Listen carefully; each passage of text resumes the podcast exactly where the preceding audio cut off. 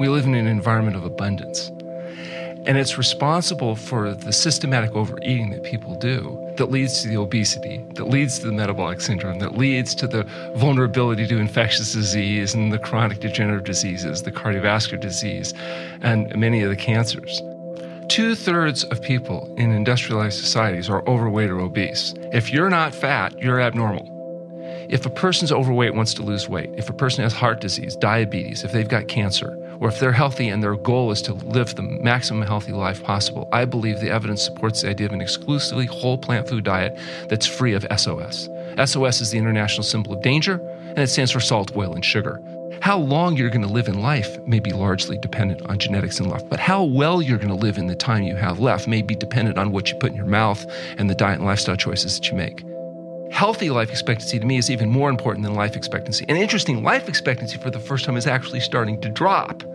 Healthy life expectancy, the number of years you spend fully functional, that should be, I believe, the target. And that's what I believe where fasting can have the greatest good is in healthy people that use it preventatively to stay healthy in conjunction with a diet, sleep, and exercise regime that's health promoting. That's Dr. Alan Goldhamer. and this is the Rich Roll Podcast.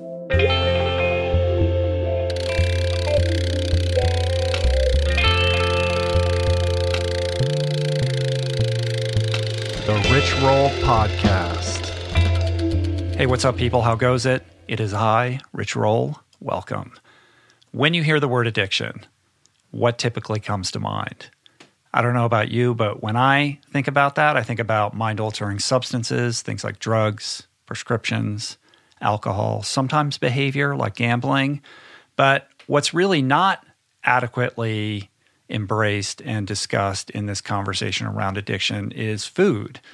But the reality is, our hyper industrialized culture is entrenched in an epidemic of food addiction. And it's something that I think is fueled by this ever increasing array of highly processed foods that are scientifically designed with just the right amount of sugar, salt, and fat to hijack our nervous system, our hormonal response, to hook us, to enslave us, and ultimately, over time, make us sick and subsequently a ward of the pharmaceutical industry. Meanwhile, we've completely normalized this, so much so that right now in the United States, more than two thirds of adults are overweight or obese, which is absolutely insane. It's bananas. And it's no question that dietary excess makes us vulnerable to a litany of diseases, including COVID. And yet, for a variety of reasons, not the least of which is the highly addictive nature of these foods that are driving compulsivity, millions of people find it extremely difficult, if not downright impossible, to change their habits, to just stop. So, how do we do that? How do we stop? How do we transition to a healthy diet in a sustainable way? How do we modify behavior to eat only to satiation? Well, according to today's guest, a great place to start, perhaps the best way to start, is with a fast. Now, I'm not talking about intermittent fasting. I'm not talking about Valter Longo's fasting mimicking diet. I'm talking about what I think everyone would agree would be classified as pretty hardcore fasting.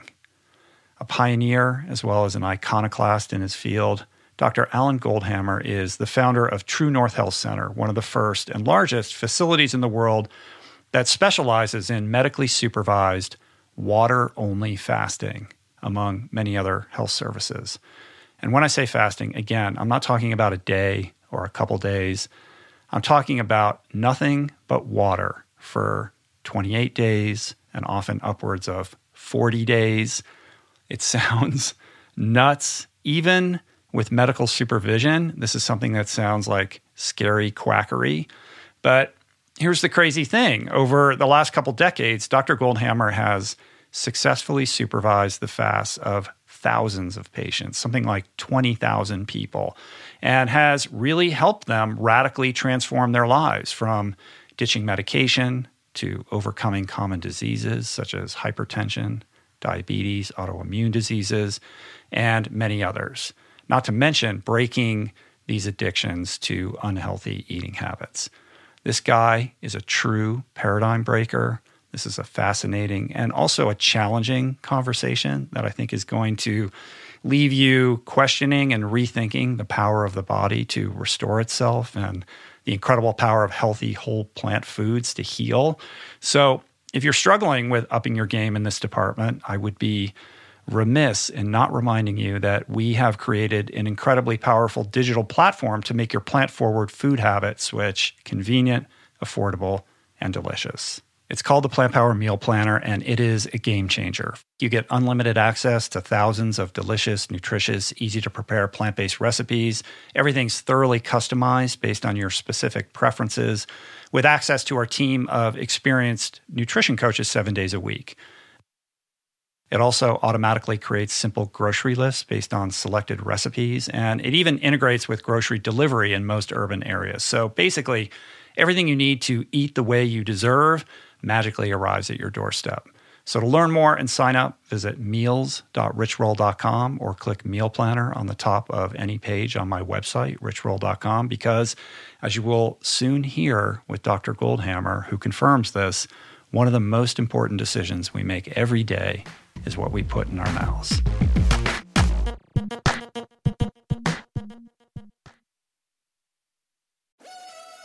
We're brought to you today by On. I am a total gearhead. I love researching the latest technology for the sports I enjoy. And I've learned that people often overlook apparel. But what you wear isn't just clothes, it is, without a doubt, technology. Technology that can make or break a performance. And I can tell you, after spending two full days meeting with the apparel wizards at On Labs in Zurich, that On is innovating in this space like no other with next gen premium fabrics, and just this heightened level of sophistication and precision and testing and development and intentionality previously unheard of that puts them just miles beyond the competition. I've been rocking On's high performance running apparel, including the long tees, the weather jackets, even the climate jacket, all super lightweight, tailor fit, built to move and just gorgeous to get you out and get it done in fleet-foot comfort no matter the weather. I'm super proud to be a brand partner with this impressive team. From increasing product sustainability to improved energy return and impact protection, truly Swiss innovation at its finest. To get you moving, On is offering an exclusive 10% discount. To redeem, head over to on.com slash richroll and use code RICHROLL10 at checkout. We're brought to you today by a very exciting brand new sponsor, Go Brewing. I am sober. I don't drink. And I devoted so many episodes of this podcast to the unreal benefits of an alcohol free lifestyle. Why? Because even if you don't have issues with booze and suds, no amount of alcohol is good for you. At a minimum, it wreaks havoc on your sleep and produces a hangover that destroys your energy, your mood, and your focus. At worst, it turns your whole life upside down. But no longer does that mean you have to break up with your favorite brew because my pals at Go Brewing are making all your favorite brews minus the alcohol, fewer calories, and more productive tomorrows. It's not every day that I get the privilege to witness the inception of a company collaborating with our podcast, but that's exactly what happened with Go Brewing. I'm going to tell you this story. A few years back, I spoke at this event in Illinois, fittingly named Go. And it turns out that that very day catalyzed Joe, the founder, to start his own NA beer company, Go Brewing.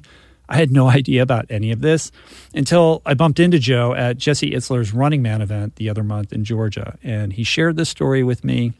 I savored his fare in all its varieties. And deeply moved by the mission and what he shared with me, and just impressed with the insane taste and quality of his alcohol free concoctions, I wanted to help share the discovery. Made with natural ingredients faithful to traditional beer styles, Go Brewing has an impressive lineup of delicious, small batch, craft, alcohol free brews, all without added sugar or artificial processing. My favorite is their double IPA, not just another story, but basically, you just really can't go wrong because everything they make is brewed to perfection, worthy of trying yourself, which you can now do at gobrewing.com. That's gobrewing.com and use the code RichRoll for 15% off your first purchase. We're brought to you today by Birch. If you're serious about optimizing your sleep, listen up. I've spent countless hours researching and testing various methods to improve my nightly shut eye, and I can confidently say that it all starts with a good foundation. And if your bed is old, if it's uncomfortable, lumpy, then your sleep inevitably is going to be impacted. So it's important to invest in a quality mattress, one that's insanely comfortable, that's organic, sustainably made, and that, my friends, is a Birch mattress. Fair trade and Rainforest Alliance certified with the finest quality organic natural materials like organic fair trade cotton. Birch mattresses are made with none of the toxic chemicals and off gassing produced by most major brands. Kind of important not to be breathing that for a third of your life, I'd say. Plus, it's super luxurious. I've been sleeping on Birch for about five years, and I'd say it's the perfect ratio of soft to supportive. And the craftsmanship is just next level. I've got one in every room of my house. I love it. Pretty sure you will too. And right now, Birch is giving 20% off all mattresses and two free EcoRest pillows at birchliving.com slash richroll. That's 20% off and two free EcoRest pillows. Sleep better with Birch. Alrighty, Dr. Goldhamer. His work and studies have appeared in countless medical journals, including the International Journal of Disease Reversal and Prevention, and many more. You might have caught him in the documentary What the Health. Some of his patients were depicted in that film getting off their meds. Or maybe you stumbled across his book, The Pleasure Trap, which is a really great, powerful primer on why unhealthy eating habits are so hard to break. He co authored that book with Dr. Doug Lyle. I highly suggest checking that out if you haven't uh, already. So, today's conversation is, of course, about water fasting, everything water fasting, specifically medically supervised water fasting, and its mind blowing whole body systemic benefits and the power it has to stop, reverse, and even prevent disease. We talk about the origins of fasting, a practice that dates back thousands of years across many cultures and religious traditions. We talk about how fasting can create a foundation, a tabula rasa, to then make the transition to a sustainable, healthy, whole food plant diet, and why Dr. Goldhamer advocates what he calls an SOS, or very low salt, oil, and sugar version of that diet. But more than anything, this is about our overall uncomfortable relationship with food how most of us don't realize we're killing ourselves with our fork and our knife, how our food and our food culture is making us fat, sick, and frankly miserable, and how almost all of us, despite weight and health, use on some level food as a powerful emotional crutch.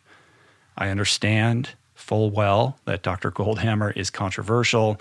What he advocates is a radical departure from our traditional Western industrial medical paradigm. But he also makes a lot of sense, and his patient results, I have several friends who have undergone his protocol, speak for themselves. Final note please, please, people, do not attempt a water fast or any fast for that matter without medical supervision. That said, I give you Dr. Alan Goldhamer. Nice to see you. Thank you for coming out here to do this. It's my pleasure. It's been a long time in the coming. I'm excited to talk to you. Um, we're going to talk about fasting. We're going to talk about a whole food plant based diet, particularly your specific bent on it, the SOS version of a whole food plant based diet. But before we do that, I think what would be really interesting and something about your work specifically that I find fascinating and that I appreciate is that it's very much rooted in as much in psychology as it is in nutrition science and, and, and physiology.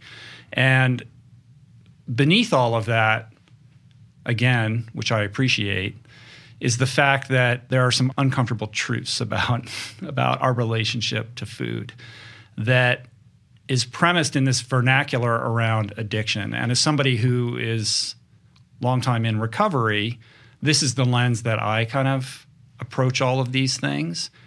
And it's something that I think is under addressed in this conversation about not just a healthy diet, but how we transition to a healthy diet. Because people, um, you know, we're, we're emotional beings. And it's less about the information than it is about trying to help people figure out how to traverse that tricky, you know, sort of tightrope between old habits and new habits. And by by kind of couching all of this in those uncomfortable truths about our addictive relationship with food, I think is is really powerful.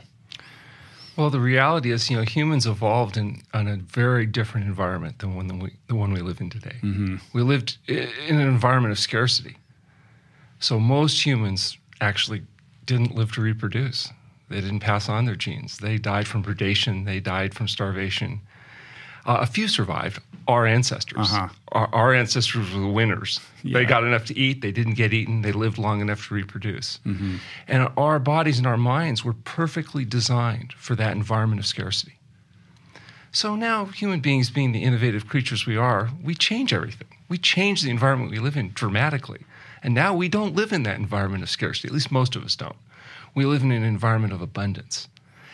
And although we're perfectly designed for that environment of scarcity, this environment of abundance can trip us up, and it does. Mm-hmm. And it's responsible for the systematic overeating that people do that leads to the obesity, that leads to the metabolic syndrome, that leads to the vulnerability to infectious disease and the chronic degenerative diseases, the cardiovascular disease, and many of the cancers. And so that that reality is why it's so difficult for people to adjust to the idea that they just can't eat as much of whatever they want and yeah. get away with it. Yeah.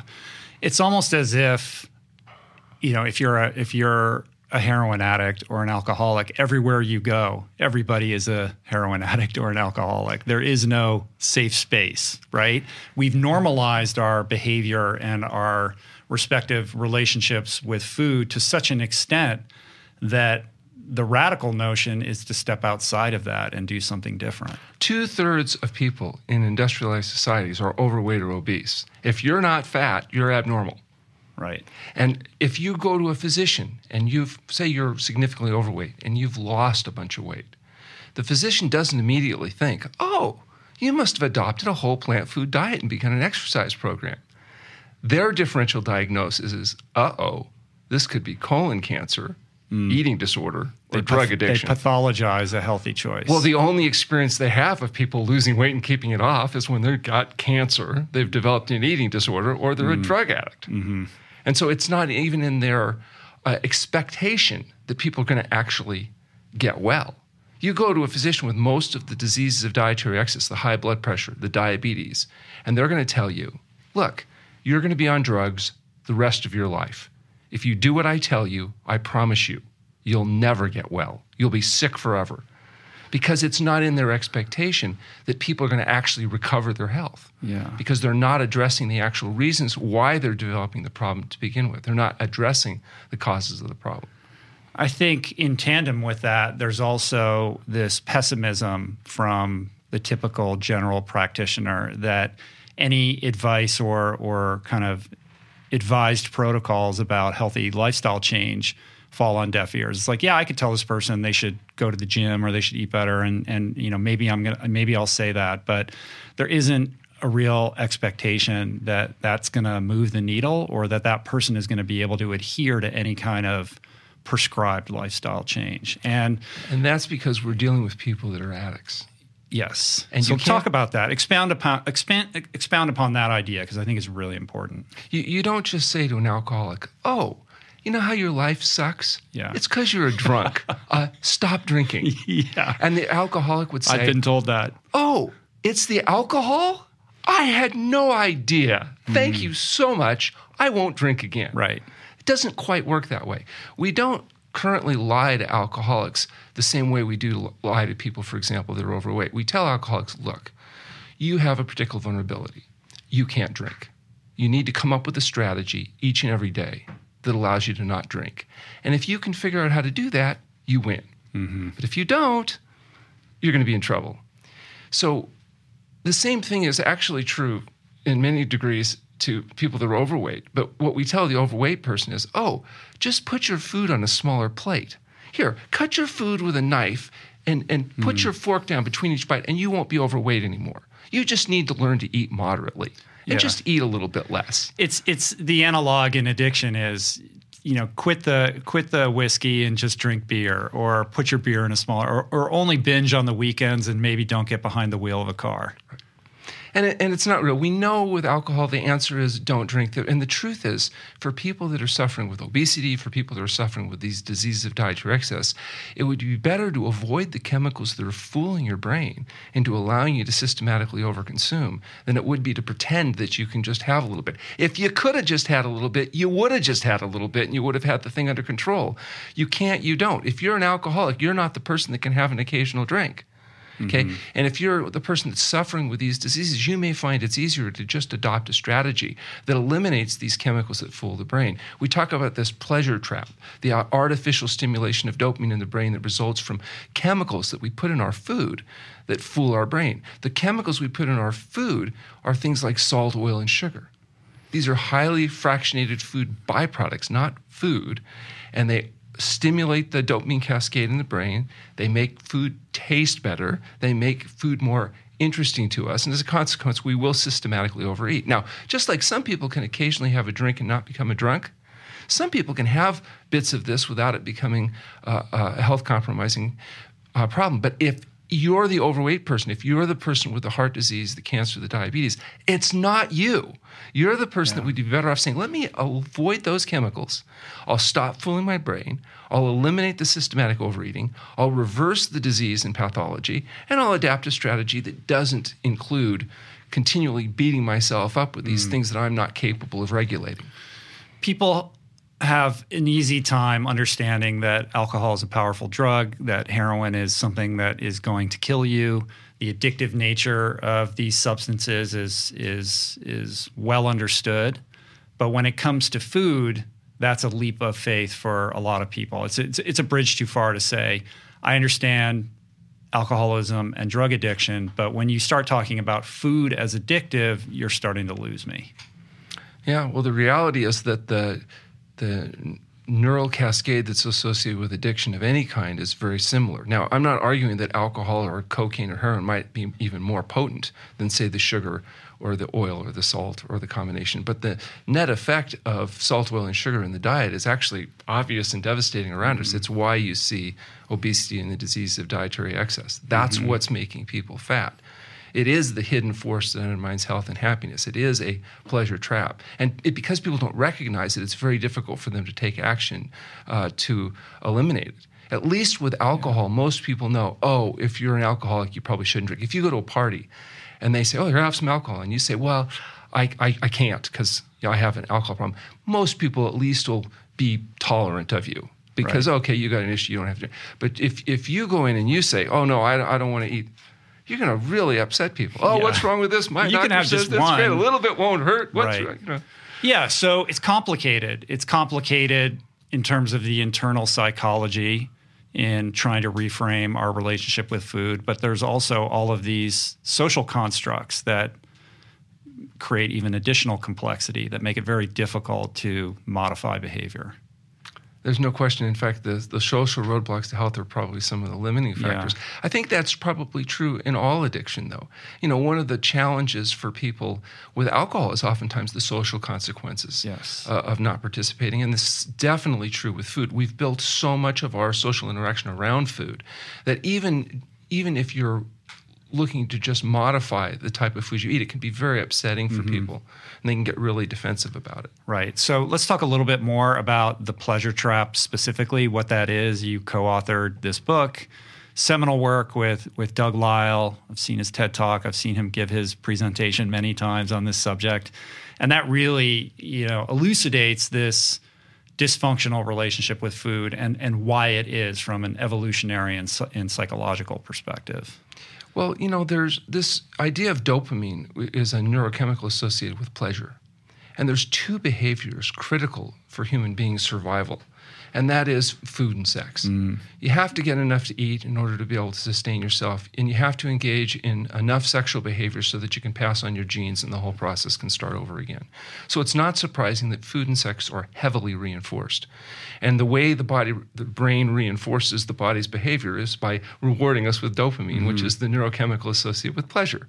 So the more dopamine, the more pleasure the more dopamine, the better the food tastes. And so you react to food in response to largely caloric density. The higher the caloric density, the more valuable it is in this environment of scarcity in which we evolved. And so the higher caloric density foods are tend to be more reinforced, more dopamine, better tasting. So what we've done as humans, we're innovative creatures, we said, oh, if a little good, a lot's better. Mm-hmm. Let's figure out a way to make the food taste even more special by increasing its caloric density. And we do that by adding things like oil and sugar to the food. And as a consequence, we like it better. And if that's what you get used to eating, that's all you like. And eventually people get to the point they really don't like the taste of simple, whole, natural yeah. foods anymore because this hyper drug like stimulating effect of the more concentrated foods is more appealing. So we literally become addicted. For example, if you want to neuroadapt to a lower salt or lower fat diet, it actually takes time in order for the body right. to go through that adaptation. Right. We right. can speed it up with fasting, but the bottom line is there is a period of adaptation where food doesn't taste good. If you eat whole foods and you're used to eating highly processed foods, it's not that appealing. Now, over time, you adapt and then the body gets to the point where you like mm. the simpler foods again. Yeah, pe- people have a hard time believing that you adapt. There's this baked in assumption that you're you're you're you're just gonna you're looking you're staring down the pipeline of a lifetime of drab foods that are unappealing, and you're just going to have to tolerate it. Um, we know there's a literature on this, though. With, for example, sodium, uh, people use on high sodium diet. It takes about a month on a low sodium diet for the average person to neuroadapt to a lower salt diet. You know, with fat, it takes almost three months. Wow. It takes three months on a lower fat diet before that satiety mechanism that's used to being kicked in by the higher caloric density fat begins to adapt, and you will feel satisfied on a lower uh, uh, mm-hmm. uh, density foods. So the, the fruits, the vegetables, the grains, the legumes, you will now feel satisfied. Whereas initially you don't because you're used to being satiated with these high fat, uh, this high fat intake, and that t- that can take months. And yeah. so it's a problem if you say to a person, "Well, look, you're going to eat this new diet. You're going to feel like crap, and you're not going to like it." And, but it'll only be a few months. Right. Uh, adherence may, may be lagging. Whereas if you can make that process happen more quickly, the ability to get people to make dietary changes speeds up. And that's what we found with fasting. And sometimes that's a way of getting people to the point where good food tastes good more quickly. Yeah. There does seem to be something about preparing people for that stage of acclimation. And there also seems to be something magical about the 90 day window in in you know with drugs and alcohol that's sort of the typical window that people say it takes you know it takes about that much time to kind of wean yourself off these cravings and reset your system. A lot of people just want to, they want to, they're not willing to weather that period of discomfort. And perhaps there's a lack of belief that they'll reset and be able to reframe so that, you know, what they once craved, like, to get over the craving, you have to deprive yourself and then you reboot. And then those things that have held you hostage for so long suddenly hold less and less power over time. And the fact that it can happen more quickly uh, with fasting is really an interesting thing. For example, smokers. You know, it's not easy to quit smoking once you're addicted to nicotine. But most smokers, by somewhere between day two and day four of fasting, no longer report withdrawal That's effects wild. from from cigarettes. Now, some people say, yeah, they're so miserable fasting they don't even think about the you know cigarettes. But the reality is that that whole uh, adaptive process just is sped up dramatically. Now, that doesn't mean you don't have psychological and social challenges afterwards that you still have to address in order to sustain good behavior patterns. Um, but just getting rid of that first phase of a physical withdrawal and just feeling so crappy and feeling like, you know, uh, you're wondering why you're putting the effort out. Getting that behind you quickly really does enhance a person's ability to make the transition yeah, yeah, to being yeah. drug free. I, I understand the you know when you were talking about caloric density, fat and sugar, these are things that are evolutionarily you know we're we're wired to seek out and to maximize. The salt thing, though, that's different. Like, why is it why is it that salt is such a trigger for people. Yeah, this one is probably the most controversial recommendation that we make. Um, people have come around, as you said, with oil. They realize a highly fractionated uh, food product like oil, high caloric density, little satiety feedback. You know, they can understand that. Sugar, pretty well accepted that refined carbohydrates they cause your blood. Uh, uh, insulin levels to rise, and then it drives your sugars lower, and it fools mm. the brain, and now you got cravings, and that's what a lot of the binging and craving and stuff comes around is because of physiological alterations of refined carbohydrates. Uh, but salt also is a really important uh, part of this, and let's talk about a few reasons why that might be. Number one. Um, salt is an essential nutrient. That is sodium. Mm-hmm. It's an essential nutrient without which you die. Fortunately, you get all of the sodium you need in a whole natural food diet, just like you get all the sugar you need and all the oil you need. You don't have to add a fractionated concentrated food to get the amount of sodium, the milligrams of sodium that's needed to sustain optimum health. Um, salt also has a, um, p- a powerful effect on passive overeating. And you can do an experiment yourself. If you just sit down and figure out how much brown rice you'd eat until you feel satisfied, until you don't want any more. And on a different day, everything else being equal, salt it up and see you'll eat significantly more before mm. you feel satisfied. Now, some people say, yeah, it tastes better. Well, what do you think tasting better means? It means it's stimulating more dopamine in the brain as a result of this artificial type response. And you will systematically eat more on heavily salted foods when you're adapted to that than you will wow. whole natural foods. The other thing is salt has a preservative effect, doesn't it? When they salt foods, it's to keep bugs from mm-hmm. being able to affect it. Well, you have five pounds of bacteria living in your intestinal tract right now, a trillion creatures, a thousand strains. Very important to your immune system to protect you from uh, infectious disease and other problems. And these thousand creatures are living, eating, and pooing inside you right now. So if you have five pounds of organisms pooing inside you, you might be concerned about what they're pooing in you because they might be pooing some nasty toxic waste, chemicals like TMA, which becomes TMAO and irritates mm-hmm. the vessels and creates a problem if you're eating animal foods. If that's what right. you're feeding your bacteria, you're feeding your bacteria soluble fibers.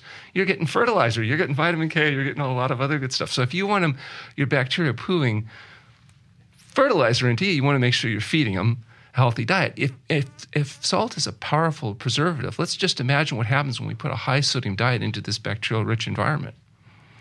It can alter yeah. the gut microbiome. And so sugar can affect it, oil can affect it, and so can salt.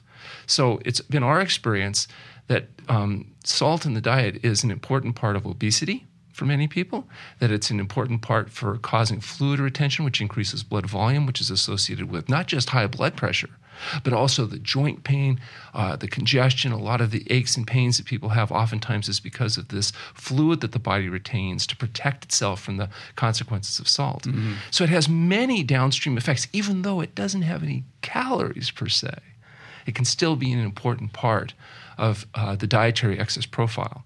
And by eliminating the sodium from the diet, you also eliminate a lot of the highly fractionated foods that you just can't eat without salt. Yeah. Even products like bread and cookies and crackers and a lot of this stuff without the salt really doesn't taste that good because they've refined out most of the natural uh, flavors of the food. And what they do is they take these federally subsidized grains like wheat and soy and then they and corn and they add oil, salt, and sugar to it process it into various looking foods yeah. and call that the diet. Go into a grocery store and walk around, and you'll see a lot of those foods are really nothing more than one grain or the other with various concentrations of sugar, oil, and salt. Right, which which basically allows you to make anything taste good.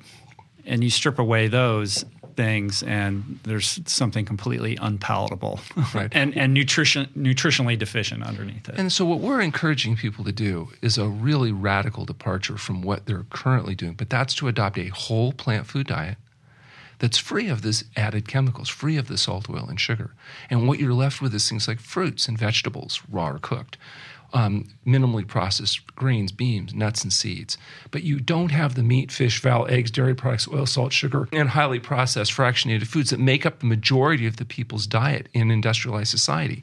And it's that diet that makes them fat and sick and develop the diseases of dietary excess. And that what makes you vulnerable to con- uh, infectious disease. You know, when you look at what are the vulnerabilities about why do some people get uh, an influenza or a COVID or uh, an infectious disease, and you know they recover they survive, they have minimal consequence. Other people, it's devastating or deadly.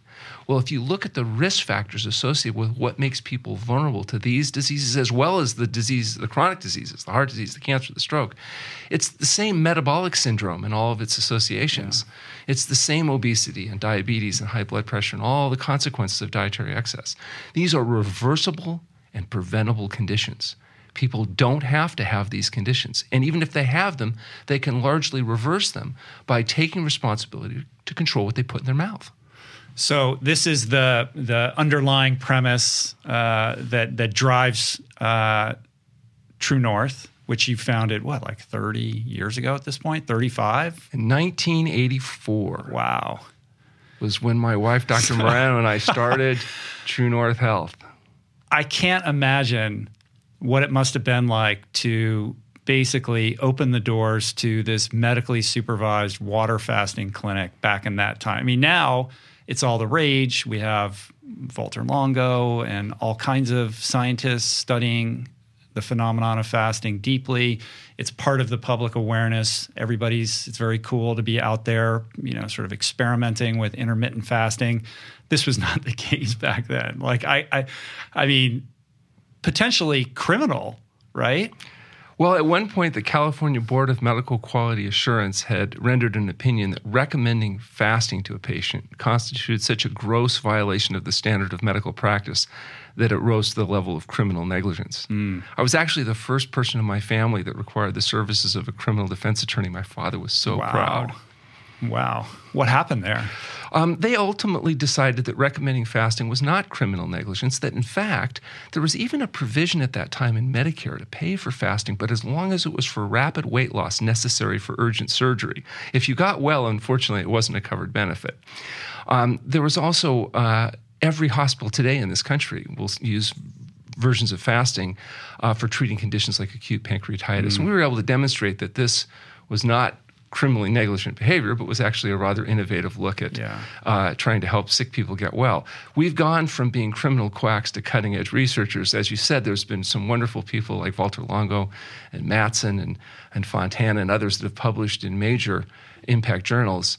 Uh, this idea that fasting or some modification of an uh, intermittent fasting or, or, modified fasting could be a helpful tool. In fact, it was interesting. Longo did some research uh, that I think really was uh, pivotal. He looked at uh, cancer treatment. Uh, and he took, you know, 30 rats with cancer and gave them enough chemotherapy to resolve all the cancer cells. You have to kind of kill all the cancer cells or they grow back. Mm-hmm. The problem is all the rats died. So that wasn't a really good outcome. But he took the same rats with the same cancer and the same chemotherapy. But he used fasting before, during, and after the treatment. And not only did all 30 rats survive, but dramatically enhanced cancer free survival. Mm. And so what he found was that there was these things like differential stress sensitization and differential stress resistance, that cancer cells were more vulnerable to the effects of chemotherapy in the fasting states, probably because of their higher metabolic rate. They, they don't adapt to the environment uh, without glucose as well. There's lots of differences in cancer cells to healthy cells. And in the fasting states, the cancer cells were put at a selective disadvantage. Mm. And not only that, healthy cells appeared to be protected during the fasting That's state from the effects of chemotherapy. And at that point, people went, uh, particularly uh, pharmaceutically oriented people went, oh, so fasting could make the drugs work better oh, well, maybe it's not quackery all, after all. And so there was a lot better tolerance and acceptance of this idea that perhaps fasting may have a role in enhancing conventional treatment. Now, it was interesting to note, too, that many of the biomarkers that predict cancer and disease turn off whether you use chemotherapy or not. Wow. So the act of fasting itself puts the body in a selective environment that may be more conducive to healing. And so this type of research, of course, now is taking off, and there's been a lot more uh, interest, and including by the work that we're doing at the True North Health Center. Yeah, you have this uh, this study and this experience working with a patient who had stage three follicular lymphoma, right? Where you had like this tremendous result.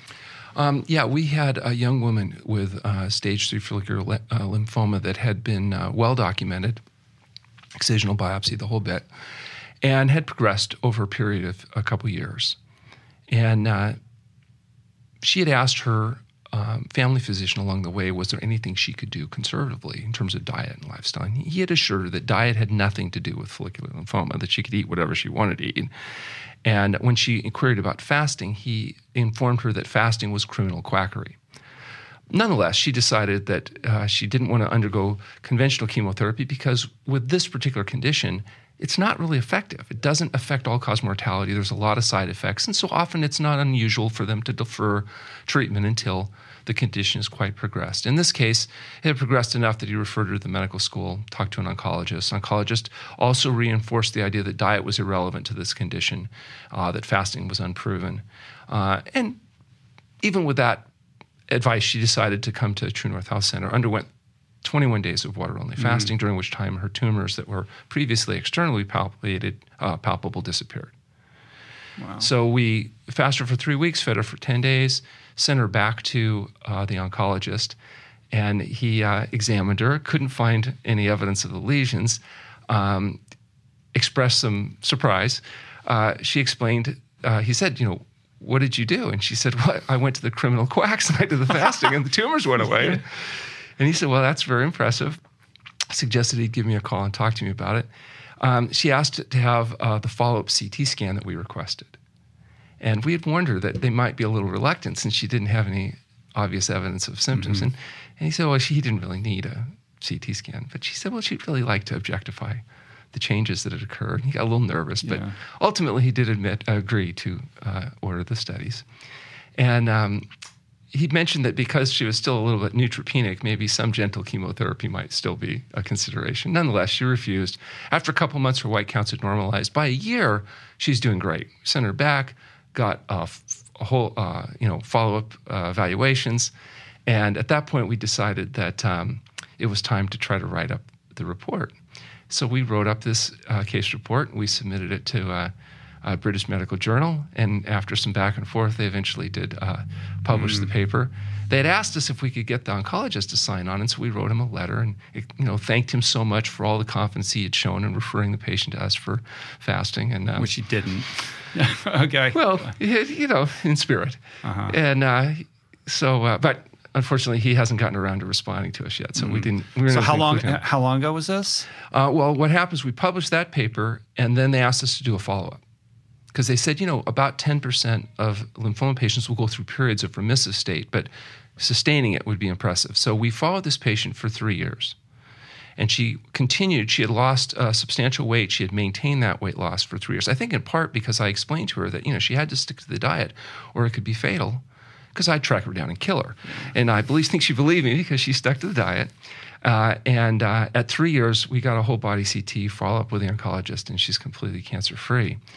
Uh, at that point, um, we submitted back to uh, the British Medical Journal, which had invited us to do the follow up. They actually refused the the article the first time we we appealed and resubmitted, and then they did decide mm. to publish the follow up. One of the reviewers felt like, well, maybe she just got lucky.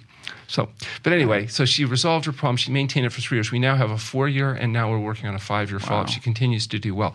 Now, since then, and since the publication of that article, we've managed to treat a number of patients with various stages, including stage four lymphoma.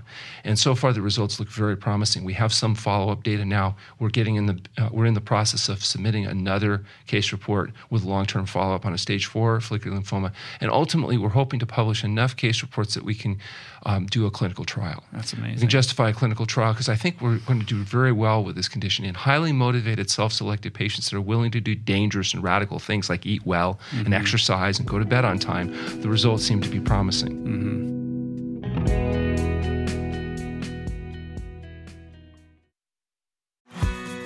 We're brought to you today by Recovery.com. I've been in recovery for a long time. It's not hyperbolic to say that I owe everything good in my life to sobriety. And it all began with treatment, an experience that I had that quite literally saved my life. And in the many years since, I've in turn helped many suffering addicts and their loved ones find treatment. And with that, I know all too well just how confusing and how overwhelming and how challenging it can be to find the right place and the right level of care, especially because, unfortunately, not all treatment resources adhere to ethical practices. It's a real problem, a problem I'm now happy and proud to share has been solved by the people at recovery.com who created an online support portal designed to guide, to support, and empower you to find the ideal level of care tailored to your personal needs. They've partnered with the best global behavioral health providers to cover the full spectrum of behavioral health disorders, including substance use disorders, depression, anxiety, eating disorders, gambling addictions, and more. Navigating their site is simple. Search by insurance coverage, location, treatment type, you name it. Plus, you can read reviews from former patients to help you decide. Whether you're a busy exec, a parent a struggling teen, or battling addiction yourself, I feel you. I empathize with you. I really do. And they have treatment options for you. Life in recovery is wonderful, and recovery.com is your partner in starting that journey. When you or a loved one need help, go to recovery.com and take the first step towards recovery. To find the best treatment option for you or a loved one, again, go to recovery.com. What is the meaning of life? What happens when we die? What is our purpose here? If, like me, you ponder these delicious existential questions, I have got just the thing for you. It's called Soul Boom. It's a podcast hosted by everyone's favorite best friend and my friend, the deep thinking and deeply hilarious Rainn Wilson, where he communes with intellectuals and entertainers, theologians and philosophers in intimate exchanges that tickle the mind, heart, and yes, the soul. Subscribe to Soul Boom on YouTube or wherever you get your podcasts and explore other groundbreaking series at voicingchange.media.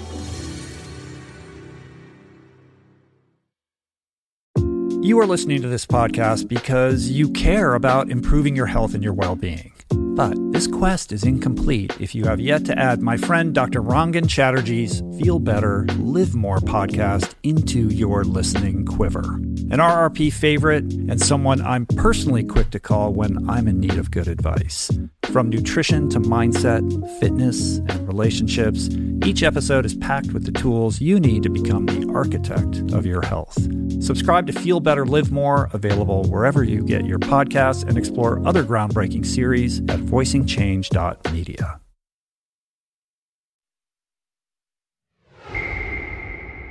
What led you back in the 80s to basically open this clinic that's premised upon fasting? Like, what was it about your education or your experience that you found this protocol, and what led you to believe in it, in its efficacy? Well, yeah, it was uh, it was deep frustration.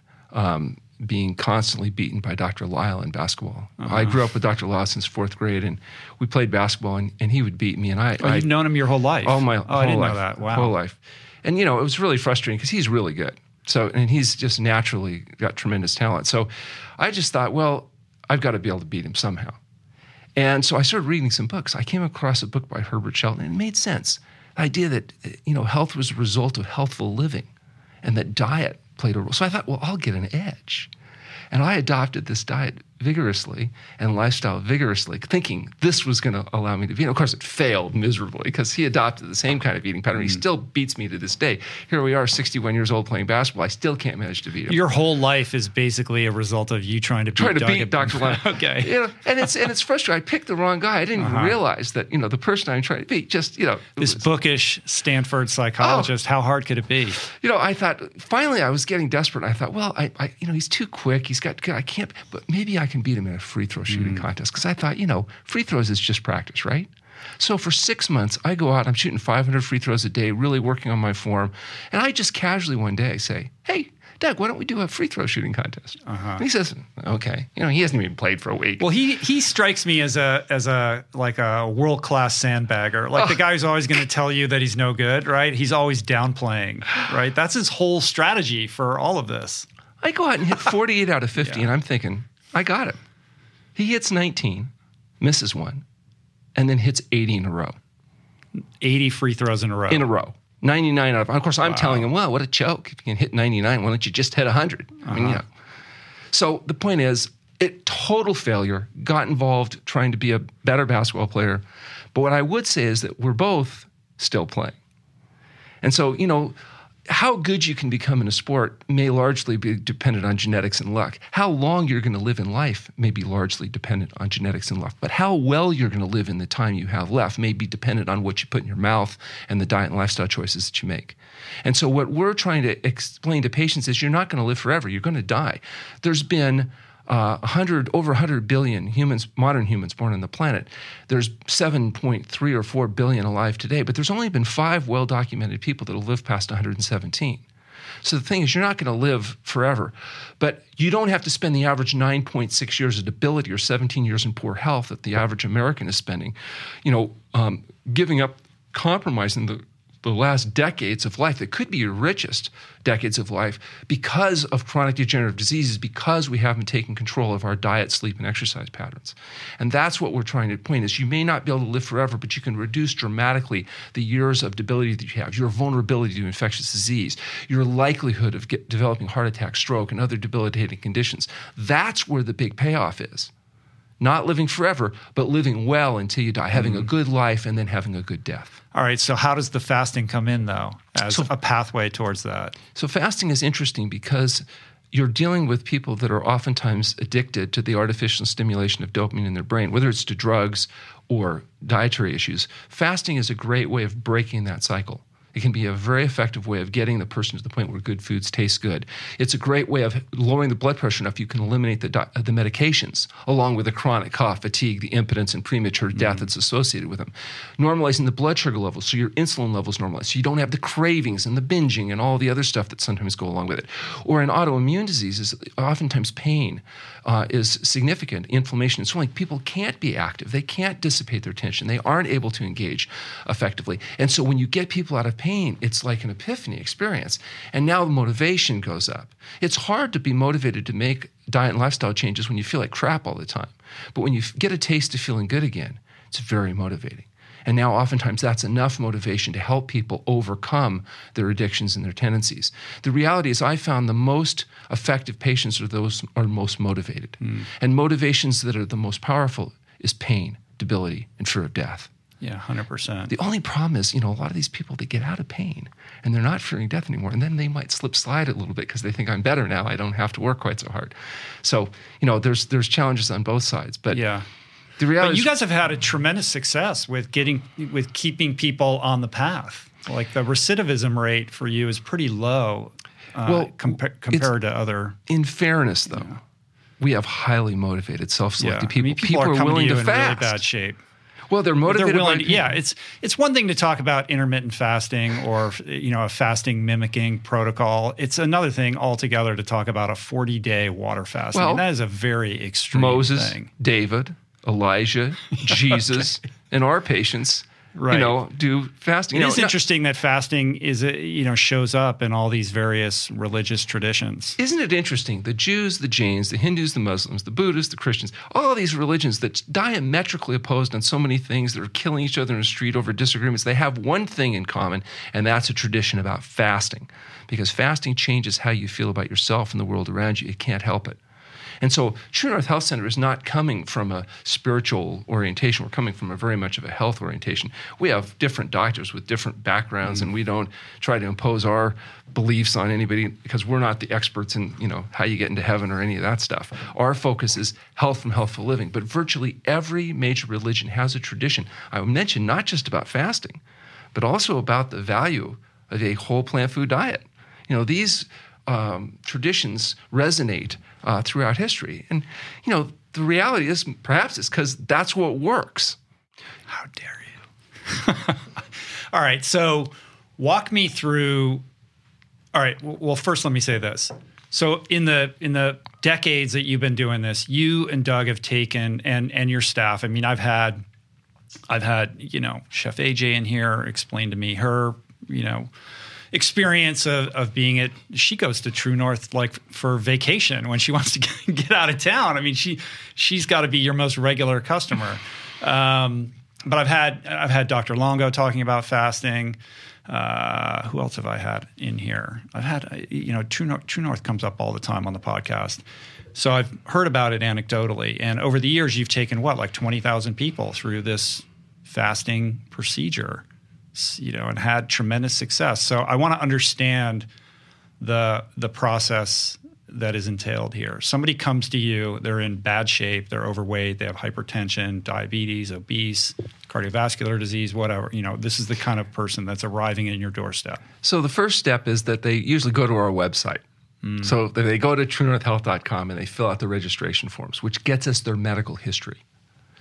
And we get their previous laboratory work. That comes in and they get a free phone conversation with me. So we offer people free you still do that, right? I like still people do can that. call up and you'll give them a free consult. I still do that. So I talk to them as a screening about whether or not fasting might be appropriate, if anything that we do or we recommend might be helpful. For many people, um, they may not even need or be ready for fasting, but they may just need to talk to a doctor that's not a complete idiot. And so we have a phone coaching service where our attendings are available. They go online through the website. We have all their medical records put together. They can schedule a formal uh, mm-hmm. uh, phone com- uh, consultation with one of our attending physicians. They can discuss, get a second opinion. They can do whatever they want to do, where they talk to a doctor that can look at their history objectively and give them advice. Um, if they're appropriate candidates for fasting, then I schedule them into the uh, center for a stay. I give them an idea about what we expect is a reasonable period of time. Um, they come to the center. They go through with one of our attending physicians a history exam, laboratory monitoring. We uh, initiate them into a fasting protocol if that's appropriate. And then after fasting, they go through a refeeding process. Now, while they're there fasting, they're seen twice a day by our staff doctors. We make sure it's done safely and effectively. They're monitored carefully. We have detailed educational classes, what I call brainwashing, uh-huh. where they're able to go through all in detail the process about what they're going to need to do, why they're going to need to do it. There's some social dynamics because they're there with other people from around the world that are getting a chance to do this. You know, our facility has about 70 patients staying at it. So they're interacting with uh, those other people plus the, the staff uh, and the educators. And so it's a pretty like immersion type of an experience. They go through fasting, they go through refeeding. If they have uh, specific health problems, we have chiropractors, naturopaths, mm. body workers, all that kind of stuff, that they can get the kind of attention that they need.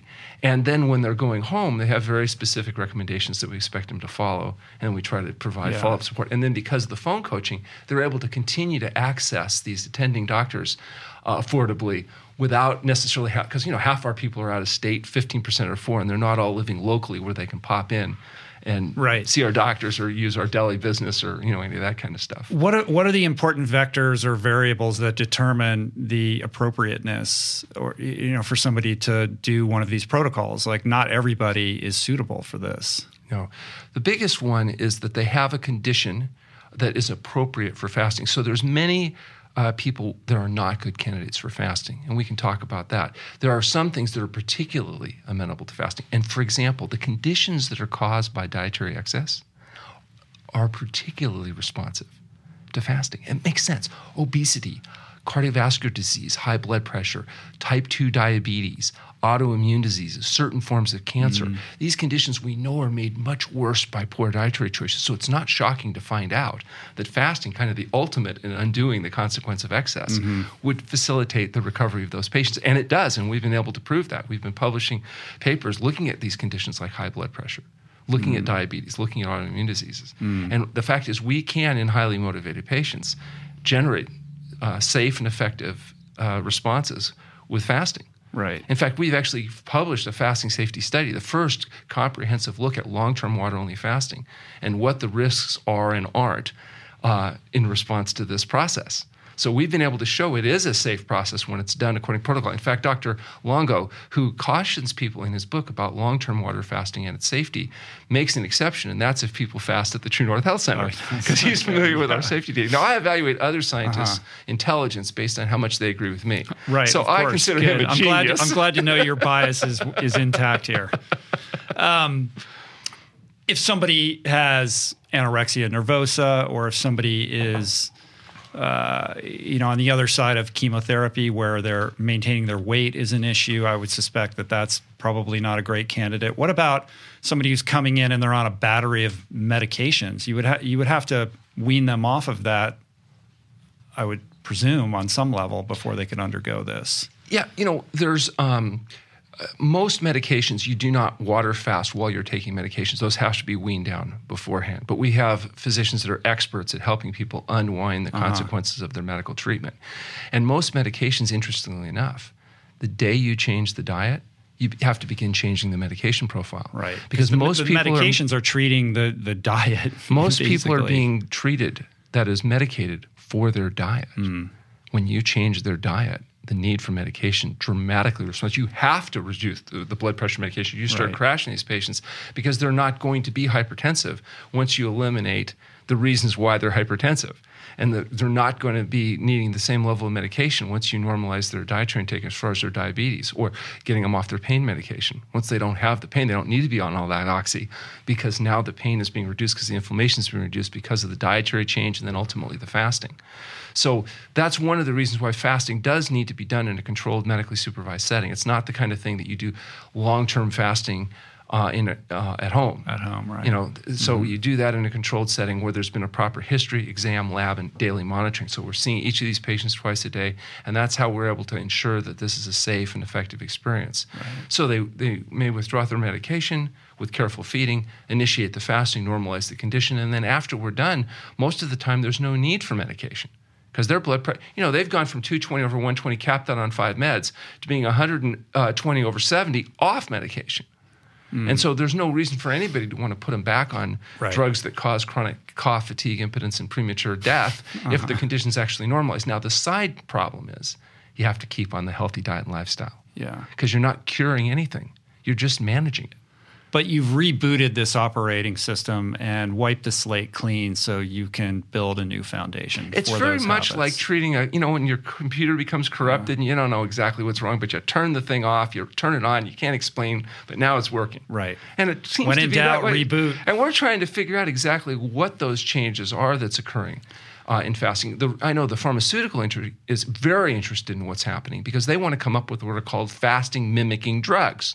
They want drugs that'll do just what fasting does to you, but without that nasty fasting, Yeah. and something that they can sell in a pill. Yeah. So a lot of the research that's of interest is trying to figure out what exactly is it that's happening in fasting that's allowing the body to get well, so that we can try to reproduce that without having to go through the process. Right. I mean, that's my next series of questions. Like, does it have to be water only? What is it about that deprivation protocol that is so special, um, you know, uh, physiologically, that is causing this cascade of positive impacts? Like, what would happen if you were eating a little bit? I mean, I know Longo has this fasting, fasting mimicking um, protocol where he is allowing people to eat something like, I don't know, 600 calories a day, and he's able to reap some of the benefits of what you're experiencing without having to go on a complete water fast. But what is happening to the body when you're depriving it of food in such a you know comprehensive way?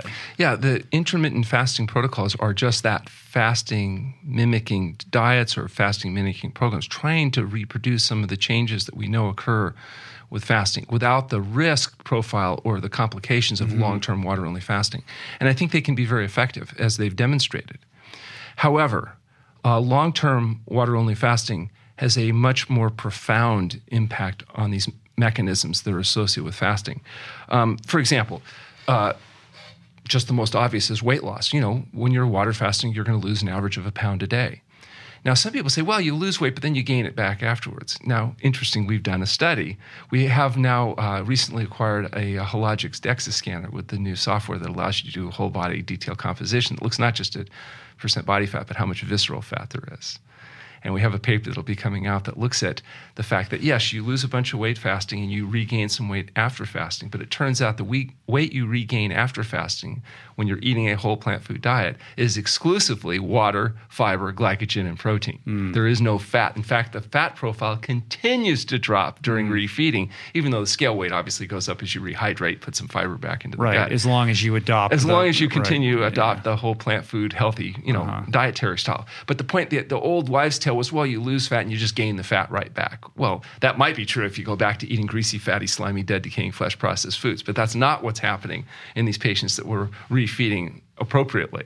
And so weight goes up but what the weight that goes up is re-alimenting your glycogen stores and, and muscle uh, stores Right. which is really exciting. So preferentially not just do you lose fat but you preferentially lose visceral fat that the ratio of uh, visceral fat to adipose tissue loss is 3 0.0. In other words, there's a significant preferential mobilization of this very mm. type of fat that we think is most compromising to health the fat, the abdominal fat, the fat right. that stores around the organs. So now we have what may turn out to be an effective strategy of specifically mobilizing visceral fat. Now, we've done some preliminary work. We ha- we're actually enrolling patients in a study starting in August, looking specifically at body composition changes long term mm. with follow up. So, you know, we'll be able to speak more definitively about it uh, by the end of the year. Um, there's also a process that happens in water fasting that you don't see as profoundly influenced in juice diets or modified uh, di- uh, diets and that's natriuresis. There's a selective mobilization elimination of excess sodium from the body in water fasting that happens right away. It's very powerful, more powerful than, say, taking hydrochlorothiazide or a diuretic. And it's responsible for the big dump in fluids that happens initially on fasting that drops blood pressure so dramatically, gets rid of the congestive heart failure symptoms, that eliminates some of the arthritic symptoms and joint swelling and the non healing wounds. And this body selectively getting rid of this excess sodium that's accumulated that the body's mm. having to deal with because of the dietary choices. Um, the traditional justification for fasting was the idea of detoxification. This idea that there's toxins in the body. And now we know that's true. They've actually been able to. That's take, controversial. Well, it's actually not controversial in the sense that you can take a fat biopsy of a human and break it down, and you'll find there's hundreds of different chemicals there at various concentrations PCB, dioxin, pesticide residues, mercury. And the, the only thing that's controversial is say, oh, well, it doesn't matter. Well, it turns out it does matter. It just matters mm. at different thresholds to different people. And so this, this idea of rapidly mobilizing toxins during fasting has been so uh, well accepted by some that they say that's the reason not to fast is the body would rapidly mobilize these fat soluble nutrients too quickly and your body wouldn't know what it's doing and it would overload your system. Unless you take their proprietary products then apparently mm. it's okay. But what our experience has been that there is a rapid detoxification. We know that there's some studies looking at they've even done total body load measurements before and after fasting and showed that pcb levels would drop. Um, clinically clear. Well, you're not taking any chemicals into your body and you're allowing the liver and the kidneys to just do what they do, right? But it's more than just what you would calculate through burning 2,000 calories of internal fluids. There's a selective and rapid mobilization. For example, with tumors, let's say you have a breast tumor and you lose 10% of your body weight. You would assume that you'd probably lose 10% of your tumor weight. But what happens in the, for example, in lymphoma, you lose 100% of the tumor. Mm-hmm. So the body's preferentially mobilizing some nutrient stores versus others, and it seems to be able to do that in inverse proportion to the value of those tissues to the body. Right. So it's getting the visceral fat, which we think isn't probably healthful fat, before it's uh, mobilizing adipose fat, or and certainly before it's getting to critical nerve tissues and other things that are preserved. The body has an intelligence where it's unwinding itself. And what we're suggesting is it appears that both endogenous and exogenous toxins are preferentially mobilized in water only fasting at a much more powerful rate than they are, say, when you're going on a healthy diet mm. and lifestyle. And that may be a way, a justification for trying to facilitate and speed this process. There's also the effect on enzymatic induction. Think about athletes one of the things of being a trained athlete is you induce, for example, glycogenolytic enzyme systems. You get better at mobilizing glycogen stores. And you know this whole mm. business of carb loading and trying to increase uh, uh, glycogen storage so you have more to pull on, so that you don't hit the wall so quickly when you're running that marathon or whatever. Mm-hmm. You get through that process. Though that is in, induced with persistent exercise. The same enzymatic production for glycogen, for lipolytic enzymes, for uh, protein, for gluconeogenesis enzyme systems is induced during fasting because you have to mobilize all your glycogen right. stores. You're emptying the chamber. You're taking that battery and draining it all the way down. And it, and it suggested that not only do you induce uh, improved efficiency of enzyme systems, but they persist after fasting, which is just like you get better and better at exercising every time you do it. You get better and better at fasting every time you do it, which is perhaps one of the justifications for intermittent fasting. If you fast 16 hours every day, and you limit your feeding window to an eight hour window, you may be inducing some changes in that, even that limited fast, that 16 hour fast, day after day after week after month, cumulatively, that may have a very profound effect on body physiology. And that's mm. one of the suggestions that's being made by those advocating intermittent fasting or short periods of fasting, right. that cumulatively it may be. Well, when you do a long term fast, This is a huge impact.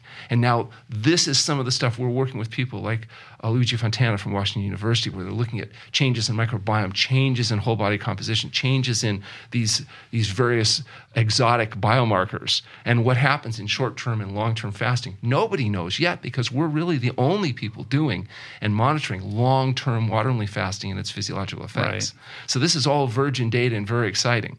But what we can see clinically is that when you induce changes with exercise or you induce changes with fasting, they're often the same changes.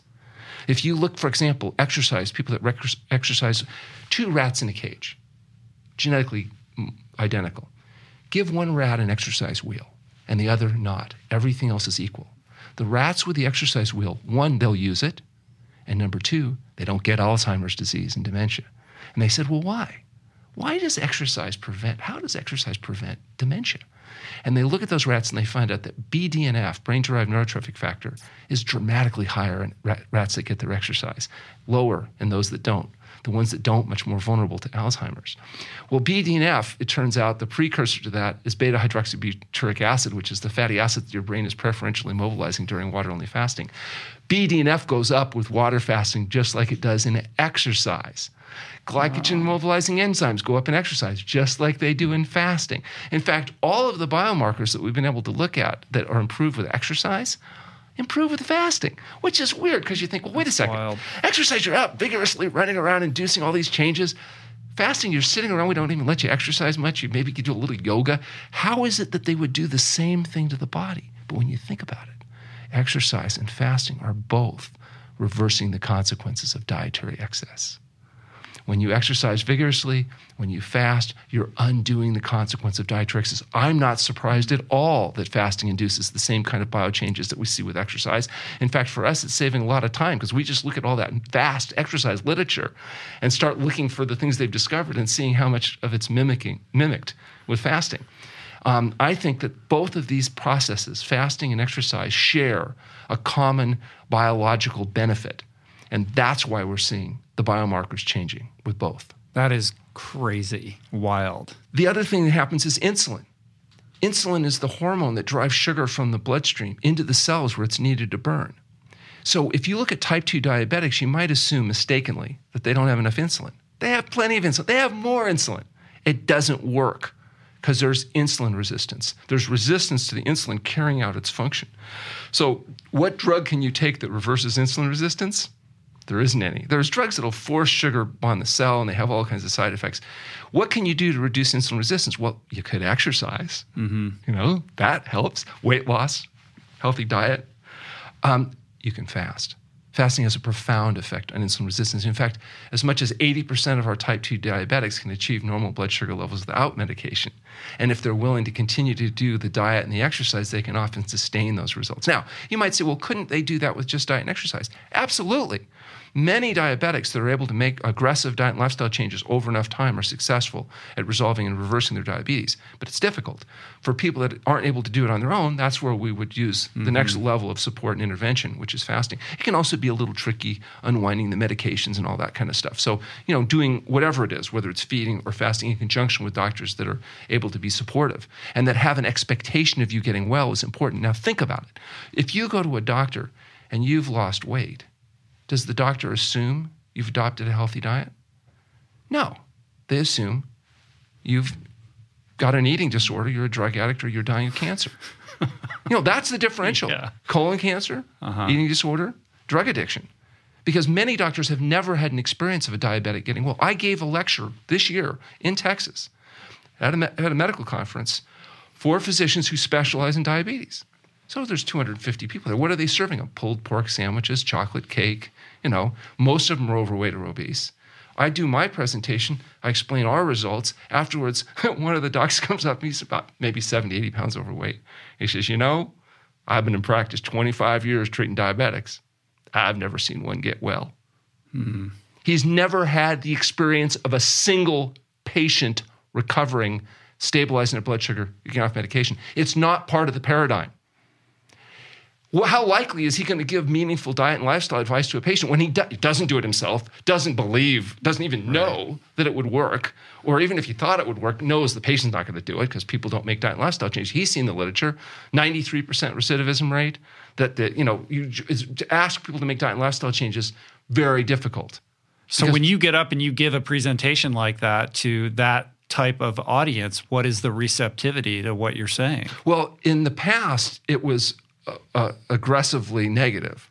Now it's actually becoming where at least a percentage of the audience is actually interested. Uh-huh. Um, the way that we made that contact was one of the doctors that that runs the residency training program came in, had his own experience, wanted it for his students, and now those second and third year residents can rotate as part of their training at the True North Health Center, so they can get the experience of actually doing something that some of them have never done before, which is see these patients get well. Because under a conventional treatment, you don't get to do that. And it turns out there's some hmm. doctors that rings their bell. They like the idea of a patient's getting well. And so they're willing to put the extra time and energy and effort in. But right. if you're in a traditional system, if you're in an HMO system and you're a physician and you have to see 26 patient contacts a day, do you think you have time to review their history, do an exam, write the prescriptions, and then sit and chit chat about them why they've got to give up everything that they eat? No, the system isn't set up diet? for that. No, it's not set up for that. They it's not set up for the accountability that's required to get somebody to maintain any kind of lifestyle change protocol anyway. And, and I'm not sure many of them even realize that it's actually worth their time because they've never actually seen it happen before. Mm. So, mm. you know, and of course, they, the criticism is, well, yeah, but you're working with special patients. Well, that's true. We're working with the people that are highly motivated, self-selected, willing to make diet and lifestyle changes. It is a self. I'm not saying you can take our advice, give it to everybody, and everybody's yeah. just going to go, oh, great, a whole plant food diet, just what I wanted. That's not the reality. But for people that are willing and interested, they should at least have the right. Somebody that should at least say, well, you could go on this diet and lifestyle you know, but it's a lot of work. Or you right. can just take these pills and you'll be sick forever. What, what do you want to do? Mm-hmm. You know, mm-hmm. but they don't even know that. It's not. I can guarantee this physician I was talking to never tells his patients, well, if you did radical and diet lifestyle changes, you could get. Well, I'll give you an example. My brother, my brother's six years older, so we're raised together. He's slowly gaining weight. His wife adopts our diet, comes in and fasts, overcomes her own health issues, is on a vegan program. 15 years later, my brother's still eating chicken and doing stuff and getting uh-huh. fatter, and he's got he can't do, play volleyball anymore. His legs all swollen up. I, you know, I'm poking him, but he he won't do anything. Finally, he calls me from the hospital. He says, "Alan, I'm in the hospital. I had a heart attack." I said, "That's great." he goes, "No, no, no. You don't hear. I had a heart attack." Uh-huh. I said, "I heard you. Best thing that could have happened." So he said, "Oh, they want to do a quadruple bypass and." I said, well, talk to your surgeon. He asked the surgeon, he says, if you do a bypass, won't they plug up again? And the surgeon said, yeah, eventually, but you know, it lasts longer than stents. And he says, what if I made radical diet and lifestyle change? he said the surgeon laughed at him. Hmm. He said, Mark, you're not going to make diet and lifestyle changes. Come on. Checked himself out, got on a whole plant food SOS free diet, lost the 50 pounds, back to playing volleyball, passed his stress test, still has his vessels. Wow. But my own brother, it took yeah, it's willingness. pain, debility, and it's, fear of death. It's, it's just like in 12 step. It's like it's all about willingness. And pain is is the fulcrum for that, right? When people are in a desperate state or they've suffered, uh, you know, a, a severe medical you know trauma like that then they're ready to actually implement those kinds of changes. Short of that it's very difficult and i think that speaks to the pessimism that most practitioners have about the you know the viability of advising somebody to change their lifestyle habits. Absolutely. I completely understand. This is amongst the most difficult thing you can ask a patient to do. Adopt a health promoting diet in a world designed to make you fat sick and miserable? Not an easy task. Certainly not for sissies and in my brother's case, you know, he had the advantage. His wife, my sister-in-law, already doing the work mm. of providing support to the family with healthy food and stuff, but still difficult. Now, I just saw him a few days ago. Looks great. Uh-huh. Completely different person. Do you think he's going to like, oh, no, it was, wasn't worth it? I mean, you know, right. no, it's the best thing he's ever done. Fabulous.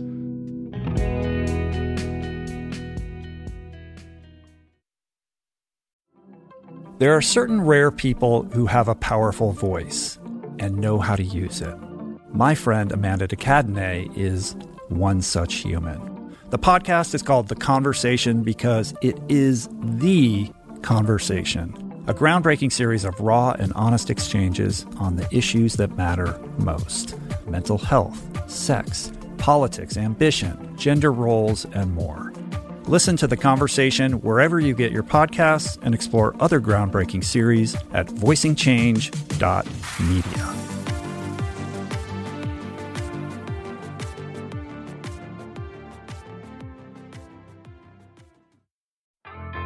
There is so much health information out there. It can feel overwhelming and leave even the most well intentioned confused about what's what and who to trust. Well, the first person that I call when I'm seeking clarity is my friend and nutrition expert Simon Hill, host of the fantastic podcast, The Proof.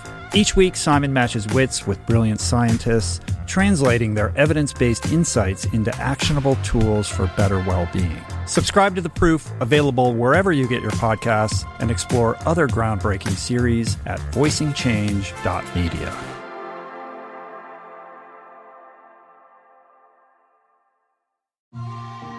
I'm super proud to announce my next venture, Voicing Change Media. This beautiful consortium of thinkers, storytellers, artists, and visionaries, all committed to fostering meaningful exchanges and sharing thought provoking content. Voicing Change Media will feature shows like The Proof with Simon Hill, Soul Boom with Rainn Wilson, Mentor Buffet with Alexi Pappas, Feel Better Live More with Dr. Rangan Chatterjee, and The Conversation with Amanda de Cadenet. You can explore this network and all its offerings at voicingchange.media.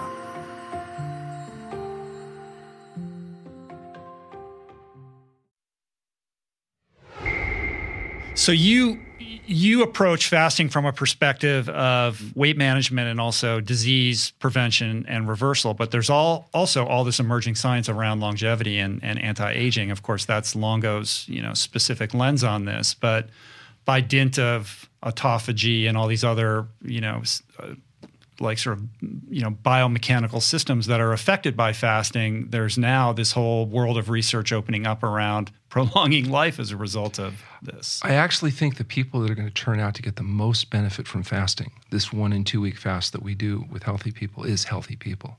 Healthy people that are looking to stay healthy to avoid, for example, to avoid vulnerability to infectious disease, to avoid the problems that, you know, not waiting like my brother did till he has a heart attack, but the people that are willing to use it to prevent the problems from the beginning.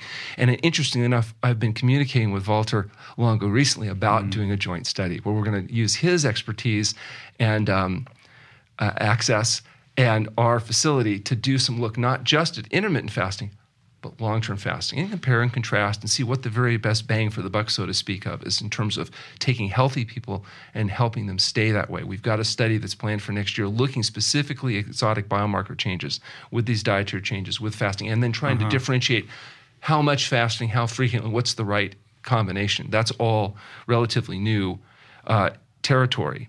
You know, there's other impacts of fasting that are not as well recognized. For example, the gut you have a tunnel through your body that starts at your mouth and it goes down your uh, esophagus and then your stomach and your intestinal tract and gets to the rectum. You got a hole at one end and another hole at the other end. And digestion is essentially shoving things in one hole, trying to push it out the other hole. But it's only the stuff that gets absorbed through the intestinal mucosa that enters the body.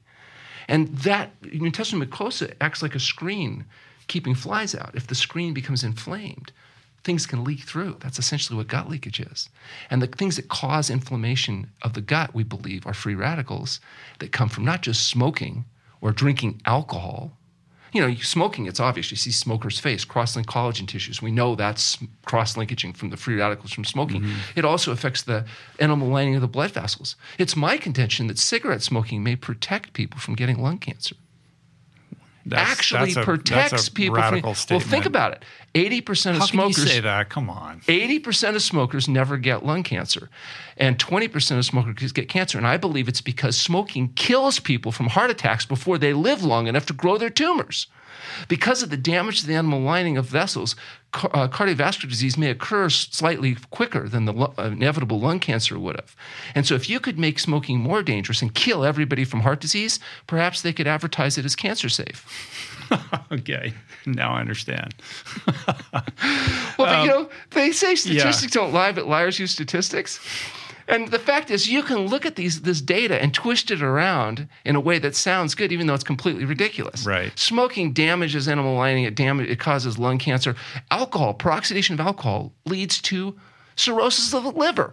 Why do you think people that drink a lot of alcohol get fatty liver? It's a scar tissue that comes from the detoxifying effect of that nasty alcohol. But today they're trying to tell you that alcohol is health food. If you don't drink, you should start that resveratrol, the little bit of powerful mm. antioxidant from this grape skin, is some justification for drinking alcohol. They're trying to tell, oh, it thins the blood like aspirin does. So if you're on a greasy, fatty, slimy, dead, decaying flesh diet and risk of clotting stroke, that thinning effect is going to reduce your risk of dying from a clotting stroke, which might be true, but you're going to increase your risk from a hemorrhagic stroke. You're not going to reduce your all-cause mortality.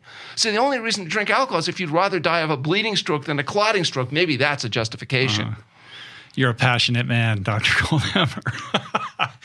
why is it that, uh, why 40 days or 21 days? Like, what is it about that extended period that's so important? Well, what we do is we want to fast as short as possible, but long enough to get the problem resolved.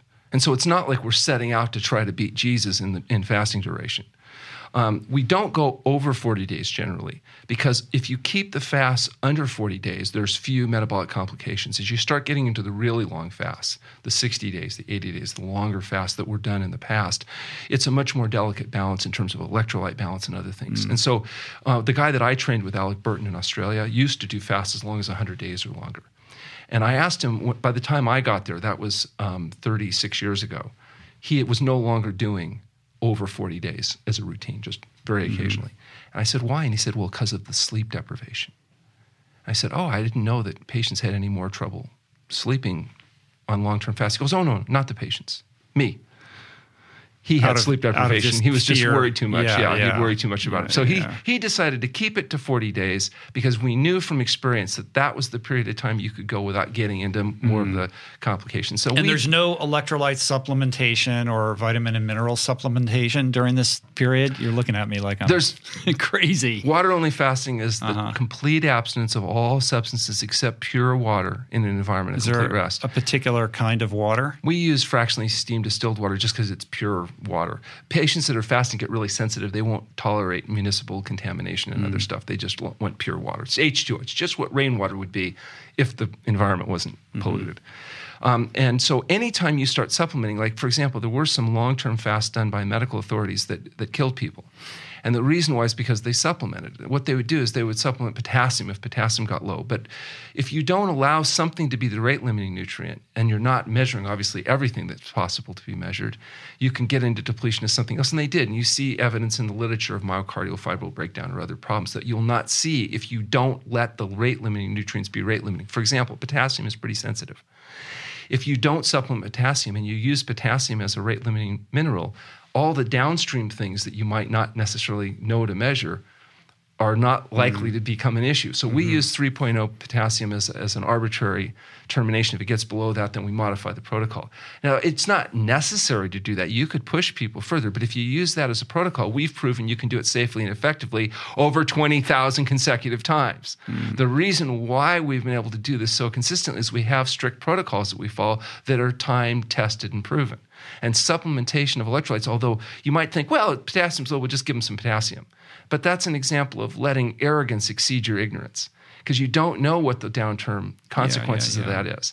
And so we're using a protocol that we've been able to test. Now, it may be there's a better way to do it. And that's why we do research and that's why we look at these things. There may be. But until that's done, I, I exercise caution right. uh, because um, the fact is, this is a you're in a physiologically vulnerable state, particularly in a person that's coming off medications and has a health history. And you want to make sure that everybody that walks in walks out. And that's why we use the protocol we do. I would suspect also a psychologically delicate state. Walk me through the experience of this journey that you see with the typical patient. I mean, you're demanding a lot of them. They're going through something they've never done before. Like, what is the you know what what is that like for that individual when they're on day three, day ten, day thirty?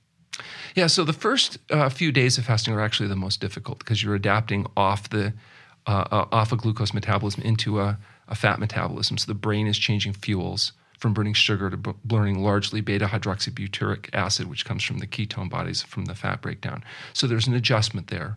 You're detoxing oftentimes a lot. Although we've learned to minimize the effect of detoxification by getting people to eat a fruit, vegetable only diet for a few days before we start mm-hmm. fasting. That's made a huge difference. So they're not coming off caffeine addiction at the same moment that they're trying to adapt to the fast. They've already gotten that stuff out of their system. And that's actually the most difficult stuff getting mm-hmm. the cigarettes, the caffeine, the alcohol, all the meat, fish, fowl, eggs, dairy products, processed foods, all the host of chemicals that people are putting into their body with over the counter prescription medications. So we've gone through a wean down process and then we start fasting. And their mouth may coat up and taste like something crawled in there and died. And they may have some skin rashes or elimination. They may get mucus discharge. They may get um, some vivid dreams. They may have aches and pains and they may have difficulties with all kinds of adaptive processes, but they go away and then something else comes along, and then it goes away. And then it becomes very empowering because they realize that they're able to get through this process. That just because they had a headache doesn't mean they have to rush out and try to suppress those symptoms with a pill. It goes away. The body's able to heal itself. And then once you get into four or five days of fasting, the body's pretty well acclimated to the fasting. At this point, there's no hunger. People are going to cooking demonstrations. They're coming to lectures. They're going to the dining room to socialize with people. They're five days, 10 days into a fast. You think, oh my God, you haven't eaten for 10 days? No, uh-huh. I just enjoy being there. That's crazy. Not a problem. Um, so then, um, depending on the patient, sometimes they start getting relief. Their pain, maybe for the first time in years, the pain that they've been suffering with is going away and they may find that uh, you know some people who have these chronic debilitating problems start resolving things start falling off, tumors start shrinking. They start getting excited, like, oh, maybe there's something to this idea of the body healing itself.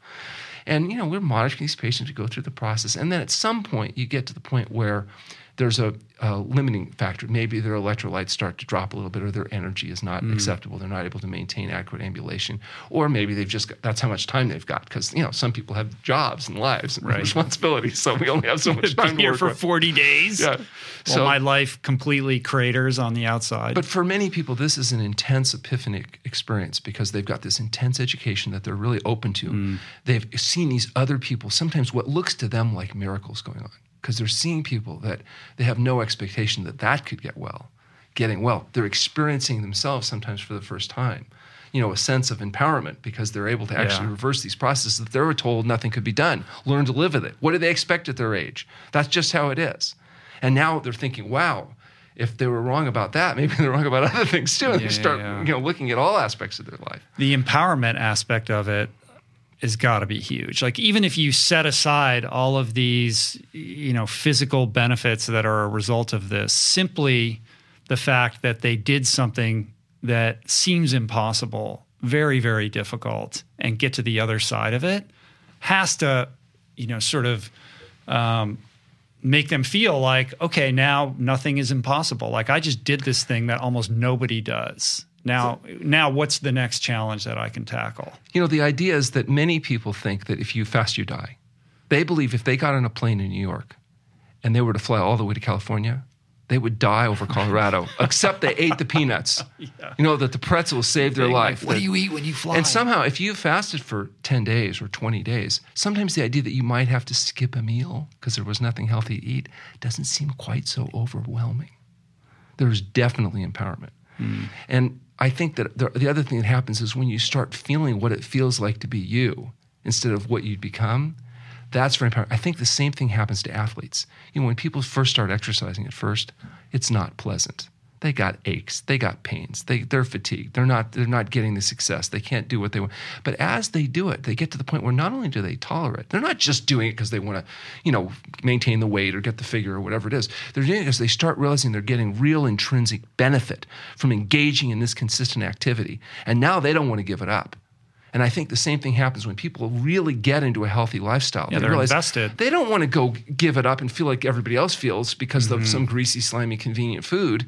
They're willing to pay the price of trying to do the planning and do what it takes to try to ensure that they can get their needs met.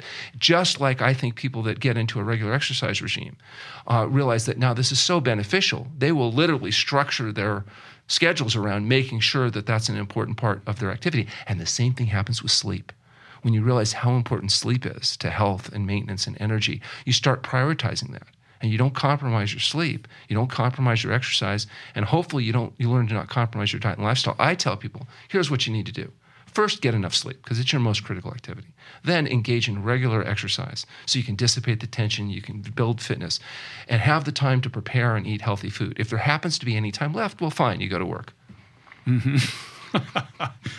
Um, let's talk about the uh, the food part of all of this. So, uh, well, first of all, does anybody freak out in the middle of this and flee? Like I can't handle it. Like there has to be some people that just psychologically can't handle it. You'd be surprised. By Yeah. the time people come to the True North Health Center, they're pretty well vetted. Uh-huh. They've gone through some screening. We've evaluated their history. They're usually pretty motivated. Most of the time, the only way they find out about us is some doctor or somebody they know is referring them to us to begin with. Yeah. And you know, it's like you're not going to refer somebody that. You, if you know what's going on there, that's not going to be a good candidate. So uh-huh. there's a lot of filtration that goes on. And so the exceptions that I've seen, I've had some patients that are coming off drugs like cocaine and other stuff that don't last 12 hours, you know, because they're Right. just they're not really ready to make the change. but as far as fleeing because of diet, no, because the True North Health Center is set up to meet people where they're at. Not everybody's ready to do vigorous water only fasting, or should would it even be appropriate? So for those individuals, maybe we just do a healthy eating regime, and just eating the diet, doing the classes, doing the yoga, the meditation mm-hmm. is enough to induce significant changes. Sometimes after they've been a while, they might say, well, you know, maybe I'll try a little intermittent fasting, or maybe I'll try a little bit of a fast and see how I do with that. And that's fine. So it's not like everybody comes in and we lock them up and that's it. In fact, you know, I tell a story when we first moved to the new facility. One day, a really large police officer showed up at the door and he said he wanted to interview one of my patients. And I asked him, What did they do? And they said, Well, you know, I don't need to know. And I said, uh-huh. Well, if you want me to tell you if they're here or not, I need to know, you know, what the issue is. And he said, Okay, we got a complaint. And the complaint was from this patient's relatives. And they said they were, that the patient was being held against their will by religious cultists and being starved to death to go to be with uh-huh. Jesus. and I thought, I'm saying, look, the person's not here involuntarily. And he well, I got an interview. I said, fine, I'll let you interview him. But first, would you like a nice tall cup of Kool Aid? Uh huh. Right. And Dr. Lisle says that when a police officer puts Like his hand relishing hip, your role as a cult leader. he is not comfortable. And I'm not to speak to authorities anymore. But That's You know, I'm thinking it's an obvious joke Yeah. because Kool Aid's full of sugar. Where would you Yeah, serve yeah. that at the True North Health Center? Well, I know it's funny. The, the reality Um, is that today it's not as much of an issue because now the idea of fasting doesn't Yeah, seem it's very quite much so in the- it's in the culture now, in it's not the it Jim wasn't. Jones kind Right. of you know Right. perception. Right. So it's Are not you still the now. only medically supervised clinic that's doing this? Well, you know, I'm really excited because I just visited yesterday. One of our doctors that trained with us, Nathan Gershfeld, is running a facility here in the Los Angeles area, Mm. and he's it's beautiful. I, I went to see his uh, facility, and it's absolutely beautiful. And for anybody that uh, you know, and also we have another doctor, uh, uh, Dr. Ewan in Ohio. That's opened up a small facility, is doing really well. I've gotten excellent feedback from people. We have other doctors that we train. We have an intern You're residency proud training papa. program. And those schools, I mentioned Texas A&M, there's other medical schools. The naturopathic professions uh, graduates can come and spend a year as, an, as a resident doing a rotation at the True North Health Center. The chiropractors often come and spend three months as part of their training at the True North Health Center. And those doctors, we're hoping to open up more facilities around the country. And we make uh, people that contact our website can get access to whoever the local Right. uh, fasting supervisors are, and we're happy to provide that uh, information. And it's really exciting to see these guys not only learning how to do it, but actually figuring out how to get these places open and offer affordable care to people. And you know, the thing uh, that it's always gratifying to see the clinical results that they're seeing because it's really a hard thing to do in an outpatient practice. Yeah. Unless you can control a person's environment, it's hard to really induce these kinds of profound changes. it's got to be incredibly gratifying as a medical practitioner to see such dramatic results.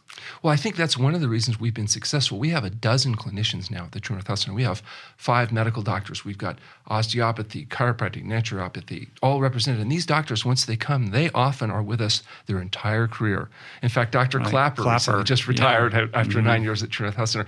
We, we joke that we're like the firm. you know, mm. once they start, Yeah. and it, but it's because they like the low patient intensity. In other words, they're not having to see high volumes of patients, so they're spending a lot of time with a few people instead of a little time with a lot. They like the the center setup where the doctor's able actually to get all that intense education done without it coming out of the visit time. That they can spend the mm-hmm. visit time really working with the patient's specific needs, and they like the idea that people get well. Mm-hmm. And so the combination of that allows us to keep the doctors, even though they probably work harder for less with us than they would if they went off and worked for the local HMO or whatever it is. That it's enough gratification, enough benefit that those doctors really like working at True North Health.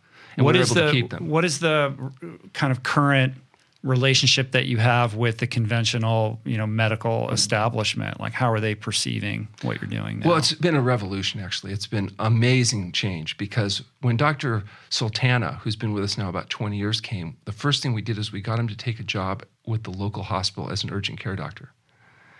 And so he became known to the medical staff there and the nurses, and he's such a wonderful doctor. They loved him. And so that allowed us to have a good relationship with the immediate. We have a, a, a, trauma center, you know, just a mile away. And so some of their nurses or patients of ours, we provide chiropractic support to the nurses at that hospital. The, uh, some of the hospitalists purchase their food through our outpatient deli. So we have a good working relationship. And now that they're seeing some of our referral uh, patients that we're doing for diagnostic workups and people getting well, that's really helped too because they're not used to seeing people actually recover.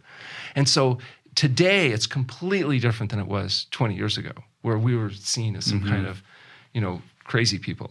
Now I think they see it as a little bit odd and different, but at least for people that have whatever it is they see get well, Right. acceptable. Right, right, And they right. know we're well intentioned. The other thing that's made a big difference is we've published a number of papers in peer reviewed medical literature, including on the safety of fasting, the effect of fasting on high blood pressure. We've recently finished a study with the Mayo Clinic looking at primary prevention of stroke. That's in review right now at a major journal. We're hoping that we'll get positive. Uh, uh, publication of that here in, in the next couple of weeks. Uh, we've done a study with Luigi Fontana from Washington University looking at bi- uh, biomarker changes in the gut microbiome before and after fasting. Right. Uh, we have a couple other studies that we're en- enrolling in right now. So now we're getting some affiliations with some of these major players like Valter Longo, which is going to allow us to get into journals that we might not otherwise have been able to Yeah. access because of the power that these guys bring. yeah, his you know, his credibility and his pedigree, I, I would imagine, is very helpful. Oh, he's done Yeah. unbelievable, just fabulous work, and he's a wonderful guy. Yeah. you know, we're Yeah, so yeah. fortunate that we've got these kind of people out there trailblazing into the scientific and medical Mm-hmm, literature. Because as clinicians, and particularly alternative health clinicians, we're not always viewed uh, with the most open-mindedness from Yeah. much of the medical profession. Yeah. Well, the other big piece here is the diet and nutrition piece. I would suspect that a lot of people come to True North because they saw you and they saw those case studies portrayed in in What the Health, the documentary. We all saw those individuals, their kind of before and after stories that were very dramatic, um, and a big And part of that, criticized. and heavily, yeah, controversial for Uh, sure. We, we have uh, people telling us, I see there's stuff on the internet that says those people were all paid actors. It Oh, was really? All, you know, reverse Photoshop. And I've seen some unbelievable. Kip and Keegan just kind of grabbed them randomly, right? Like, how did that happen? they, they they showed up and wanted to do the film, so we did some interview. And then they came back and they said, "Well, they've decided they wanted a little more. Can we just interview some of your patients?" And they went out Uh-huh. to the courtyard. Just whoever happened to be happened standing to be around. sta- yeah, I wish we could have cherry picked it and stuff. But Well, there was just, that one guy. He had all his pills. You know, he he went through all of his medications and all that kind of stuff. The point is that type of experience is pretty routine. Yeah. in True North Health. We see what looks like miracles. It's not miracles at all. It's just getting rid of the crappy diet, instituting a whole plant food SOS free diet, and using fasting effectively. You know, that's the reality. Um, and I know they've got a new movie coming out, and I know they've Mm-hmm. done a bit of filming with us as well. Also, I'm very excited that I think it's September, Netflix decided to do a special on wellness. oh, they did. And one of their six shows was filmed at the True North Health Center. Oh, wow. And it's on fasting. Who's behind that? Do you know? Um, I can't. I don't recall the, Yeah. who the producer and what else, Right. but it's. I know it's purchased by Netflix. Uh-huh. It's a Netflix original. Oh, that's cool. You know, so I know it's going to Yeah. get pushed out. I had John Lewis in here a couple weeks ago, um, who's working with with Keegan on the Hungry for Justice project, and so I've been behind the scenes, kind of looking at what they're doing. That's going to be a really big one. I imagine it'll be very controversial yeah. and probably piss a lot of people off. I'm really excited to see it. Keegan, that's that's Keegan's specialty. Yeah. But all right, so the food part, um, the the protocol that you're that you recommend and that you you know apply with your patients is, you know, owes its debt of legacy to Caldwell Esselstyn and you know a whole legion of those pioneering doctors who have put the whole food plant based diet onto the forefront of public awareness. We've seen it um, grow in adoption and recognition, and we're seeing the benefits of that. I think it's still, you know, um, somewhat controversial. There's all these diet wars with the low, low, the low carb people, and now ketosis and all of that. So that's kind of all kind of going on in the background here. But maybe you know you can just speak to why you believe so strongly in a whole food plant based diet. Well, the exclusively whole plant food diet, I think, is has a lot of support. Whether it's John McDougall or uh, Esselstyn, or you, you, mentioned one of my heroes, um, T. Colin Campbell, mm-hmm. you know, just a brilliant guy. So they all make a very compelling case that people should eat a whole plant food diet. And Essentially, you call it a whole plant food diet. I notice that you always do that instead of calling it a whole food plant based diet. What's the reason for that? So I want a whole I want whole plant food diet because a plant based diet implies that you know it's based it's, on plants, but it allows room it. for it allows flexibility. Interesting. And so I think that Dr. McDougall and Dr uh, Campbell would argue that we want to have as broad a diet as possible mm-hmm. to attract as many people as possible. Because remember, most people in the vegan vegetarian movement are not just interested only in health, but actually dominantly in animal rights, moral, ethical, and spiritual reasons, environmental impact. And so their argument is, well, maybe it doesn't have to be Mr. Perfect, you know, diet. If it encompasses a broader range of people, we'll get more people doing it. We'll save the planet. We'll save the animals. Mm-hmm. We'll go to heaven. Whatever it is. And I don't disagree with any of that. That's that's great. But when it comes to maximizing health, if a person's overweight wants to lose weight, if a person has heart disease, diabetes, if they've got cancer, or if they're healthy and their goal is to live the maximum healthy life possible, I believe the evidence supports the idea of an exclusively whole plant food diet that's free of SOS. SOS is the international symbol of danger and it stands for salt, oil, and sugar. Now, can you have a little salt and still be healthy? Yes. Just like sometimes people can have a beer and not be a drunk. But for my patient population, which is either sick people that want to get well or the healthy people that really want to maximize their health, a whole plant food SOS free diet, I believe, will prove to be the most health promoting diet out there. Now, is it the best diet for society to add? No, I'm not arguing that. I'm so grateful that people like Dr. Campbell and Dr. Esselstyn and Dr. McDougall are out there educating the world. I'm not that nice of a person. Mm. I'm only interested in my patient and the and the maximizing the people that in, that's in front of me and the people that I see are often sick or healthy and want to stay that way. And so I believe that is the best advice for them. Now, does that mean somebody can't have a more flexible diet and still be healthy? No, of course they can. And if it's working for you, that's great. I'm not going to argue with it. But if you're struggling, don't pretend that there's not another level of compliance that's possible. And I suggest people try it this way because they might find out, you know, they don't miss all that salty, sugary stuff anyway. Mm. And they may be just as happy.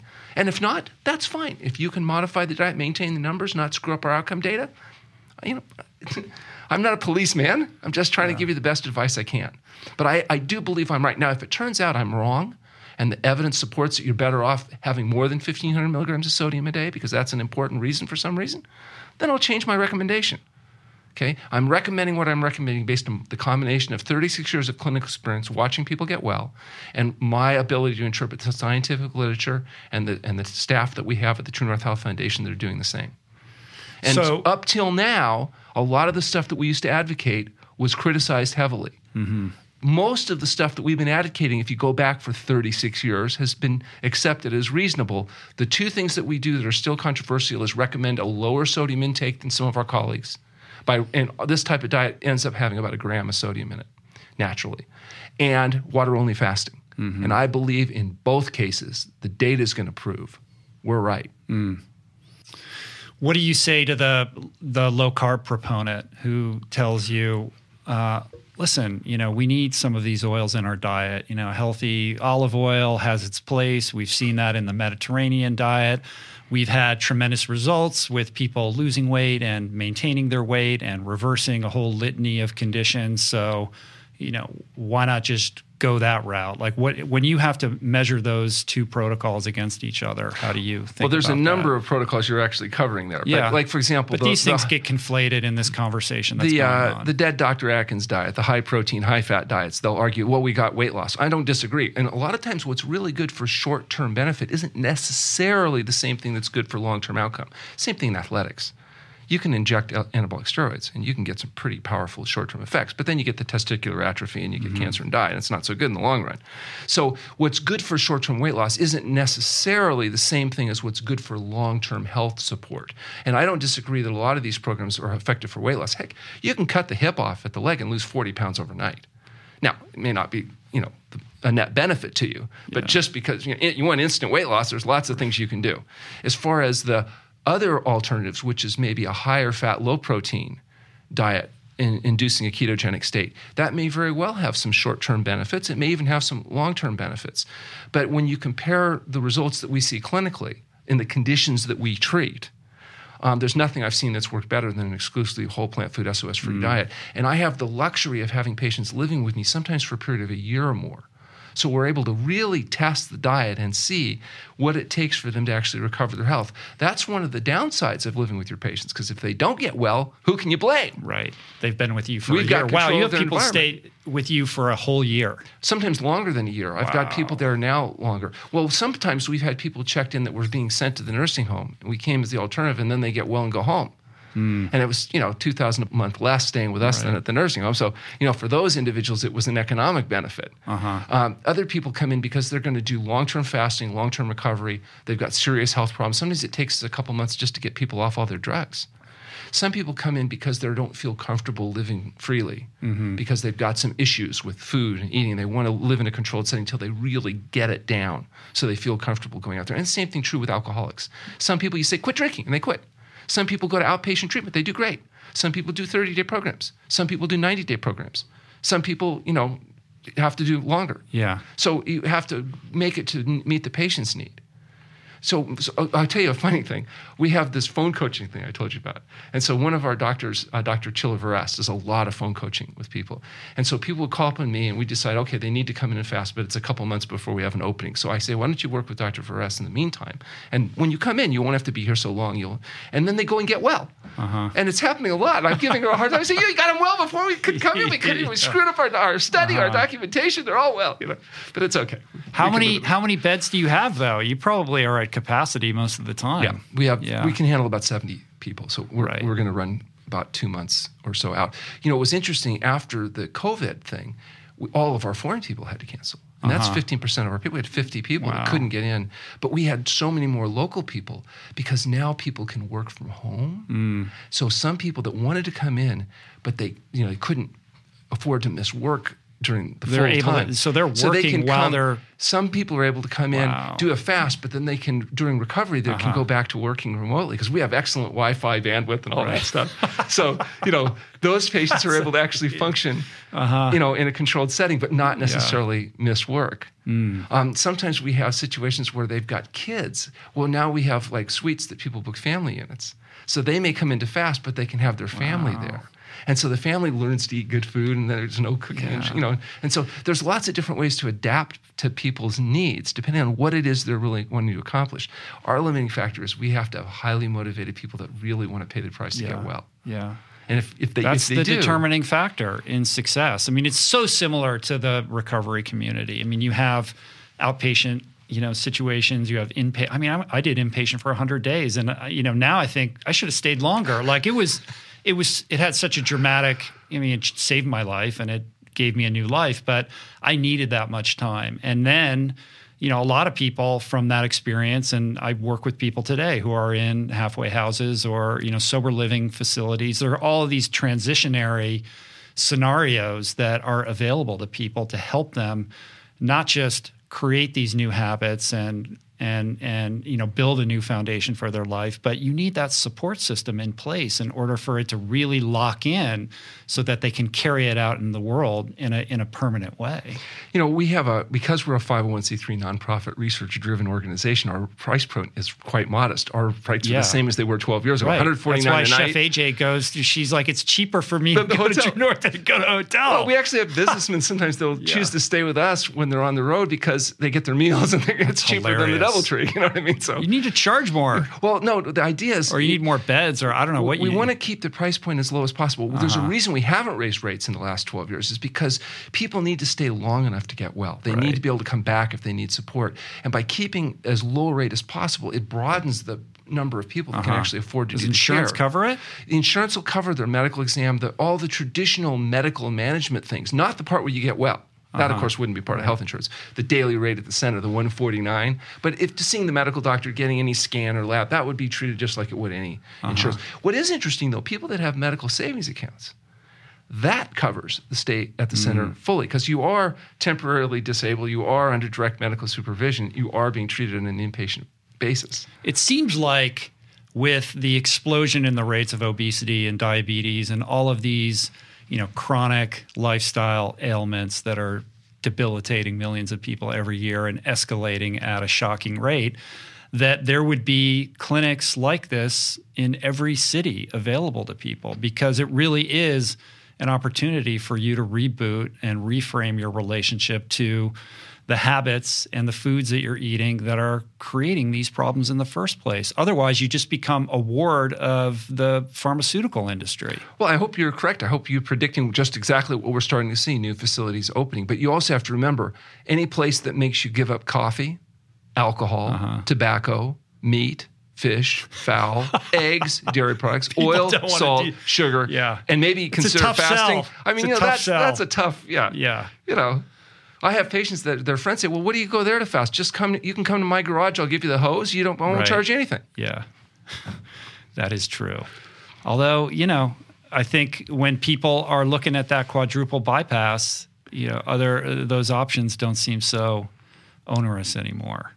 And I think the thing is, we've we've arrived at this cultural moment where anything uncomfortable is seen as you know optional in our lives, right? We're so disconnected from challenge and s- stepping outside of our comfort zones, and to tell somebody, look, you've got to you know overhaul everything that you're doing is a difficult message. It's a it's a very undigestible message. But at the same time like i know in my own experience and look you've done this with 20,000 people to get those people through those uncomfortable weeks and have them arrive on the other side where you know you can pull the curtains open and the sun shines in and suddenly those foods they thought were unpalatable actually taste good. Their cravings have changed. They actually look forward to their meals with these you know plant foods. I mean that's a miraculous thing that i just wish more people could discover in their lives Yeah, it's uh, it is a miraculous thing, uh, and I think for the specific, highly motivated, self-selected people that we treat, uh, we have a really high satisfaction ratio, and we're still. Yeah. here, which is kind Yeah. of a miracle in itself. Just the idea and, that it, you know, and then you do have a really high rate of people that maintain these these practices. You know, what- what right? interesting, How closely doing- do you ta- tabs do you keep on people? We're doing uh, a uh, adherence study starting in January of next year, Mm. which is designed to do long-term tracking of very carefully in terms of uh, patient actual dietary compliance. It's actually difficult research to do in terms of monitoring specifically what people are consuming and not consuming. But we've actually designed a study that's going to let us do some really long-term tracking of people because what we're trying to find out is how strict do you have to be to get the best r- ratio of return? Do you have to be as strict as we say, or could you be more flexible? Like many of our colleagues recommend programs. Right. The problem we have with them is their recidivism rates. You know, their theory is that by being more flexible with the diet, you'll get more people in. Our theory is by being stricter with the diet, you can keep more people in. Mm-hmm. But I can't prove that yet because that data hasn't been done. We did mm. just recently, though, do a retrospective analysis of 1,100 people that had been to the center and that had experienced 10% or more of weight loss, looking at what people had sustained that magnitude of weight loss over a period of a year, and it was over 30%. Hmm. And so, although that means a lot of people didn't maintain the full magnitude of weight loss, that doesn't mean that they haven't improved their overall health. But just the fact that people can do that and sustain that, and as much as a third of those people apparently are able to, that's to me very encouraging. Yeah. Because under a conventional treatment, weight loss, it's around 93 to 97% failure rate. No matter what, Wow. gastric bypass. When you look at who sustains long-term weight loss, what kind of health benefits, very poor. It's so poor that most physicians say, ah, it's not even worth worrying about. Just let them be fat. Forget about it. Right. Um, what is the study that you'd like to see done, whether with respect to fasting or or eating a whole plant food diet? Like what what where's the gap right now? Well, you, the, the real gap is looking at what effect on healthy people does healthy living have and what effect on healthy people does periodic fasting have in terms of preventing them from ultimately getting debility. And that's why we're doing what we call this navigator study where we're going Uh-huh. to enroll a large number of people and track them the rest of their life. And so the goal is to be able to demonstrate. Now it'll take us a while, you know, until they reach that Yeah. that point. Uh, and it's particularly a problem because once people adopt this diet and lifestyle habits, they tend to live a lot longer. My mother, when she turned 92 years old, uh, she used to get all kinds of trouble from her friends because her son's crazy diet that she's following. Uh-huh. But at 92, she realized she had outlived all 52 of her lifelong friends. They were all dead. And she said she realized here she was, 92 years old, everybody was gone. And she said, Alan, you need to warn your patients. If they're going to eat this kind of diet, make younger friends, hmm. much younger. Because she said, even the people 10 years younger didn't want to play bridge and do stuff. They were too busy suffering with their consequences. So the bottom line is that it's likely that if you avoid the causes of premature death, you know, you're still going to die. You're going to reach Yeah. your genetic potential someday, but the period of debility may be dramatically reduced. So you have to be prepared to live a fully functional life up until you reach your genetic potential and not count on vegetating in some nursing home waiting for people to change your diaper for the last 10 years of your life. I like that you got your mom on board. Well, my mom and my father. My father actually, when he when I just started practice, was having transient ischemic attacks. Had had to retire from teaching because of cognitive decline, and he um, was really suffering. He came in and was probably one of my most diligent patients. Did the fasting, recovered his health, and 20 years later, he helped edit the Pleasure Trap. Oh wow. So, you know, he was cool he was really good to see. Yeah, both my my mother and father, uh, you know, got it started later in life because Uh-huh. I didn't know, you know, Yeah, yeah. early enough. But uh, and both ended up doing uh, uh, doing really well. So that was good. And good lives and good deaths, deaths in close proximity to the end of their life, where they That's what it's through- about. Yeah, I think it's an important issue. and It's oftentimes not really addressed. That how valuable it is to spend the last eight years of your life, however long that's going to be, fully functional and capable Yeah. of taking care of yourself. And what percentage of healthcare do we expend on treating people where we don't affect their all-cause mortality, and we may not even be improving the quality of their life, but we're basically just fostering the consequences of poor dietary choices. And oftentimes because people don't even realize that what they're doing is killing themselves Mm. with their fork and knife. Yeah, and warehousing them through those later years where they're so uh, debilitated that the quality of life is de minimis at that point. So we talk a lot about longevity, how how how many years are you going to live, but it's really about the quality of those years. Yeah, healthy life expectancy to me is even more important than life expectancy. And interesting, life expectancy for the first time is actually starting to drop. Healthy life expectancy, the number of years you spend fully functional, that should be, I believe, the target. Mm. And that's what I believe that where fasting can have the greatest good is in healthy people that use it preventatively to stay healthy in conjunction with a diet, sleep, and exercise regime that's health promoting. Are there other cultures overseas where fasting is more a part of the kind of mainstream? Well, if you look in Germany, Lifestyle. modified fasting at least, the Buchinger Clinic and others are covered by the system, and I think there's a little bit more acceptance of it. Water only fasting is still pretty extreme. Yeah. And I think it's up to us to actually demonstrate that what we're doing is not only safe, which we've done, but is effective. And, and I can't say that that's been done. There's not enough research done. But that's why the True North Health Foundation is excited. We have a laboratory now, we have an affiliated IRB, so human subject committee can be re- approved by people that actually know stuff about um, fasting. In fact, Dr. Klaper is one of the uh uh, professional members of the Yeah. IRB. And um, we have a research team, Dr. Myers, our director of research, and others that we've now hired to be able to actually conduct these trials. We've got these affiliations with researchers around the world, some of these big impact researchers mm. like Valter Longo. So hopefully we'll be able to do some meaningful research in the next couple of years. We have a great human subjects laboratory at the True North Health Center. We admit a thousand people a year for fasting already. We already have all the mechanisms in place to conduct the trial, to collect the data. You know, it's happening. Yeah. And so for me, it's 36 years waiting to get to this point to where we can actually start doing meaningful prospective studies. We're there now, and we're ready to do it. And the proceeds from the True North Health Center fund the True North Health Foundation. And so we're not dependent on exogenous Yeah. grants in order to be, well, thank goodness, in order to be able to fund our research because we can do it internally. Uh, and, and that's perhaps one of our greatest successes is really pulling that off. That's why you don't see, I don't think, a lot of clinical research being done by other than university based facilities with all of their politics. We're really a freestanding, independent research facility that isn't dependent or beholden to anybody. And you need to educate the next generation of medical practitioners, which is exactly what Dr. Klaper, treasure to humanity, is doing in this like third act of his career, going Yes. around and lecturing to young medical students. Absolutely. It's cool. And that's what our internship and residency training is all about. Yeah.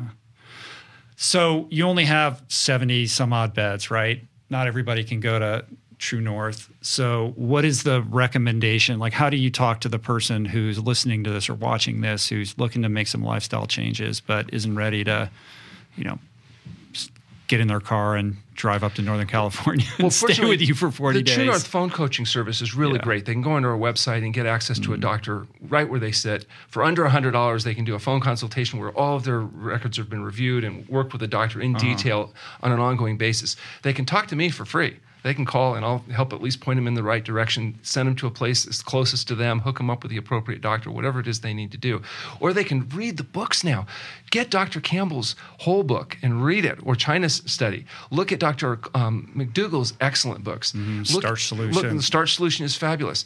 Um, Dr. Esselstyn's book, wonderful. I mean, the, we've got so many great resources now from people that are out there doing a really good job representing the scientific literature accurately, in but in a way that people can understand and that are meaningful and useful.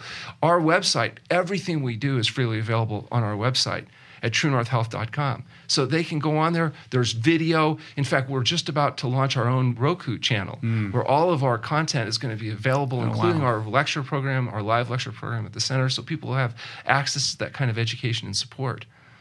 obviously, uh, you know, nobody should do a water only fast uh, without medical supervision. But if somebody does want to start experimenting with some intermittent fasting or some things that they could do at home, like how do you, what's the kind of advice that you give to that person? The first advice, it's really important that history exam and lab they looked at, just because the medications particularly can really be complicated. Even with intermittent fasting, unless you take care of the medication complications, you you know you can get yourself into a little bit of trouble. So whoever's prescribing that uh-huh. medication at least needs to be discussed with. A lot of times they don't know anything about diet. They don't even know how to get people off drugs, and so that's why I would suggest find a local a plant-based doctor or use one of our phone coaches to at least make sure am i a good candidate for this? And then they can tell you look you'd be a good candidate. You might want to do Valter Longo's programming. You might want to do here's something you can do on your own. These are things that are reasonable. The problem is people are so screwed up from long-term dietary abuse and medication complications that even simple things like well just eat a good diet. Yes that's great. Anybody can do that. But you still may need to keep into account that you might have to modify the, the pharmaceutical preparations that you've been given inappropriately mm-hmm. And what about um, people that are that are moving in the direction of of eating a more whole plant based diet? What are some of the sort of psychological tools that they can rely on that would be helpful in making them uh, successful in that switch? Well, one thing I'd say is keep it to yourself. Don't become, you know, a born again hygienist where you're trying to shove down your beliefs in other mm-hmm. people's, it, because it doesn't work very well. You're just going to antagonize everybody around you and make a lot of stress. So you can set a good example, but my advice is only answer questions that are asked directly. Don't be going around and and trying to shove your belief systems in everybody else's But face. support is also important, right? Having some accountability to somebody seems to be effective. Yeah, and that's why I always encourage people to to take advantage of you know the, around the country now there are doctors that aren't complete idiots that are trying to encourage and advocate support the plant based uh, physicians, et cetera. So there are resources available. That's one of the reasons I'm excited about this phone coaching business because we can expand that. Uh, broad, you know, all across the world. This is, you know, automated systems that are highly efficient. We're adding more doctors to the list as the demand increases, so that there will be people and uh, resources available to people that are serious about making these diet and lifestyle changes. Honestly, for relatively healthy people, all they got to do is start eating a whole plant food diet and stop the rest of it. For those of the, you that struggle making those changes, those are, then you have to find the appropriate support that you need. And if you can have even one friend that they don't even have to do it, they could just be tolerate you doing it. That does make a difference. Yeah. So right now, you, I'm sure, know the statistics better than I do, but something like 70% of Americans are obese or overweight. Childhood obesity rates are through the roof. Type 2 diabetes epidemic is what 30% of Americans. Well, whatever right it is, it's going to be more tomorrow. Right. These these things are escalating astronomically. And this really is, you know, COVID pandemic aside, like this is that this is a, a you know, a health pandemic epidemic of a different nature that um, needs to be addressed in new and different ways. What we're doing right now certainly is not working. And the path forward and what you have so beautifully demonstrated through a lifetime of work is to show that agency plays a huge part here and that we can take better control of our health by making some pretty basic, simple lifestyle changes that are rooted in evidence based medicine and science that are proven to work. I mean, 20,000 patients over the years, the, a level of success that you've experienced, the long term success of these patients speaks for itself. And it's powerful, man. And so, uh, for somebody who's listening or watching who feels stuck, who feels like they can't make that change, who is mired in the vicious cycle of the pleasure trap, to be able to give people a lifeline and say it doesn't have to be this way, that there is hope and there is a way out, I think is, you know, that's God's work that you're doing. Yeah, we're having fun. you know, and uh, you know, it's interesting. The uh, feedback from the Pleasure Trap has been interesting because that book came out uh, more than Yeah, a a decade long ago. Yeah, it's been out a Yeah. long time. But actually, the sales of the Pleasure Trap now are actually increasing. Mm. So it's take that message is a message maybe been a little bit of ahead of its time, but now it seems like it's resonating Yeah. with a, with a broader audience.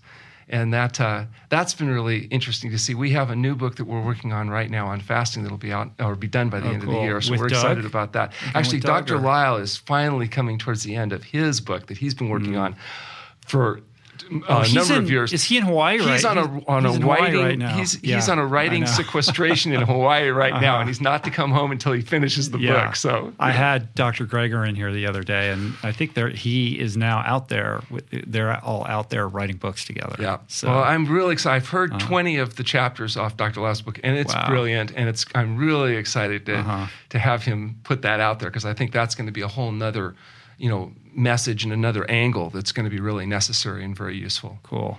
Um, final question that I ask all of my medical professional guests.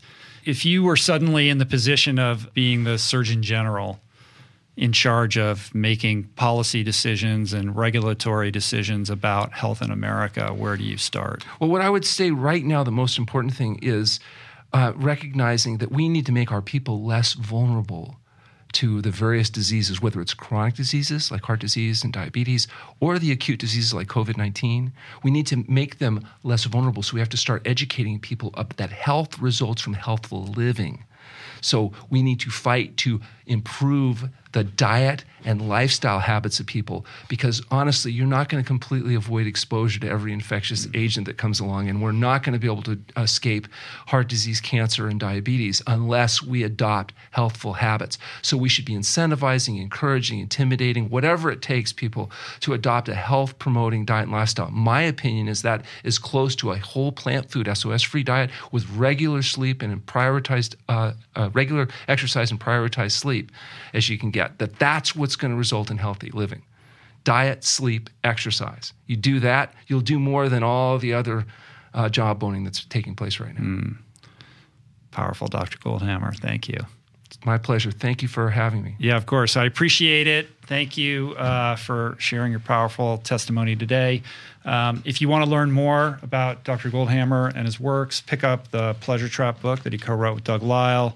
Um, and where is the best place to direct people online to learn more about what you're doing? Well, if you go to www.truenorthhealth.com, you'll get access to everything you need. If you want to learn specifically about fasting, there's a website called fasting.org, which is a fasting compendium website. Cool. And I'll link all that up in the show notes, and your phone's going to start ringing. all right. Come back and talk to me again. Peace. Plants. Okay. Mind officially blown, right? I don't know how this one landed for you, but that was quite a bit to take in. Again, Don't feel like I have to say this, but I should, and I kind of have to say it. Please do not try a water fast at home. If you're interested, please seek out medical guidance and supervision under somebody specifically trained in this kind of thing. Uh, Dr. G isn't much for social media, but if you want to learn more about him and his work, go to the True North website at healthpromoting.com. Check out his book, The Pleasure Trap, which expands on much of what we talked about today and uh, will not disappoint. Finally, check out the episode page at richroll.com where we have tons of show notes where you can dig deeper into everything that we talked about today. If you'd like to support the work we do here on the show, subscribe, rate, and comment on it on Apple Podcasts and Spotify hit that subscribe button on YouTube and also hit that little notification bell so you're always apprised when a new video hits. This one is on video. You're going to want to see it. Go to youtube.com slash richroll to check that out.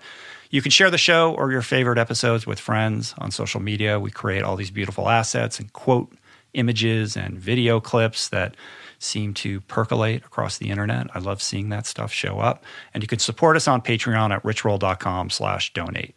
I appreciate my team who works very hard to help me put on the show every week. Jason Camiolo for audio engineering, production, show notes, and interstitial music. Blake Curtis and Margot Lubin for videoing today's show. Jessica Miranda for graphics. Ali Rogers for today's portraits. DK for advertiser relationships. And theme music by my boys, Tyler, Trapper, and Hari. I appreciate you guys. I love you. You guys give me the gift of being able to do this and share this information with you. I don't take it for granted. So thank you for tuning in today. And we will be back here soon with another cool episode. TBD. Until then, treat your bodies right, be kind, be compassionate. Talk soon. Peace, plants. Namaste.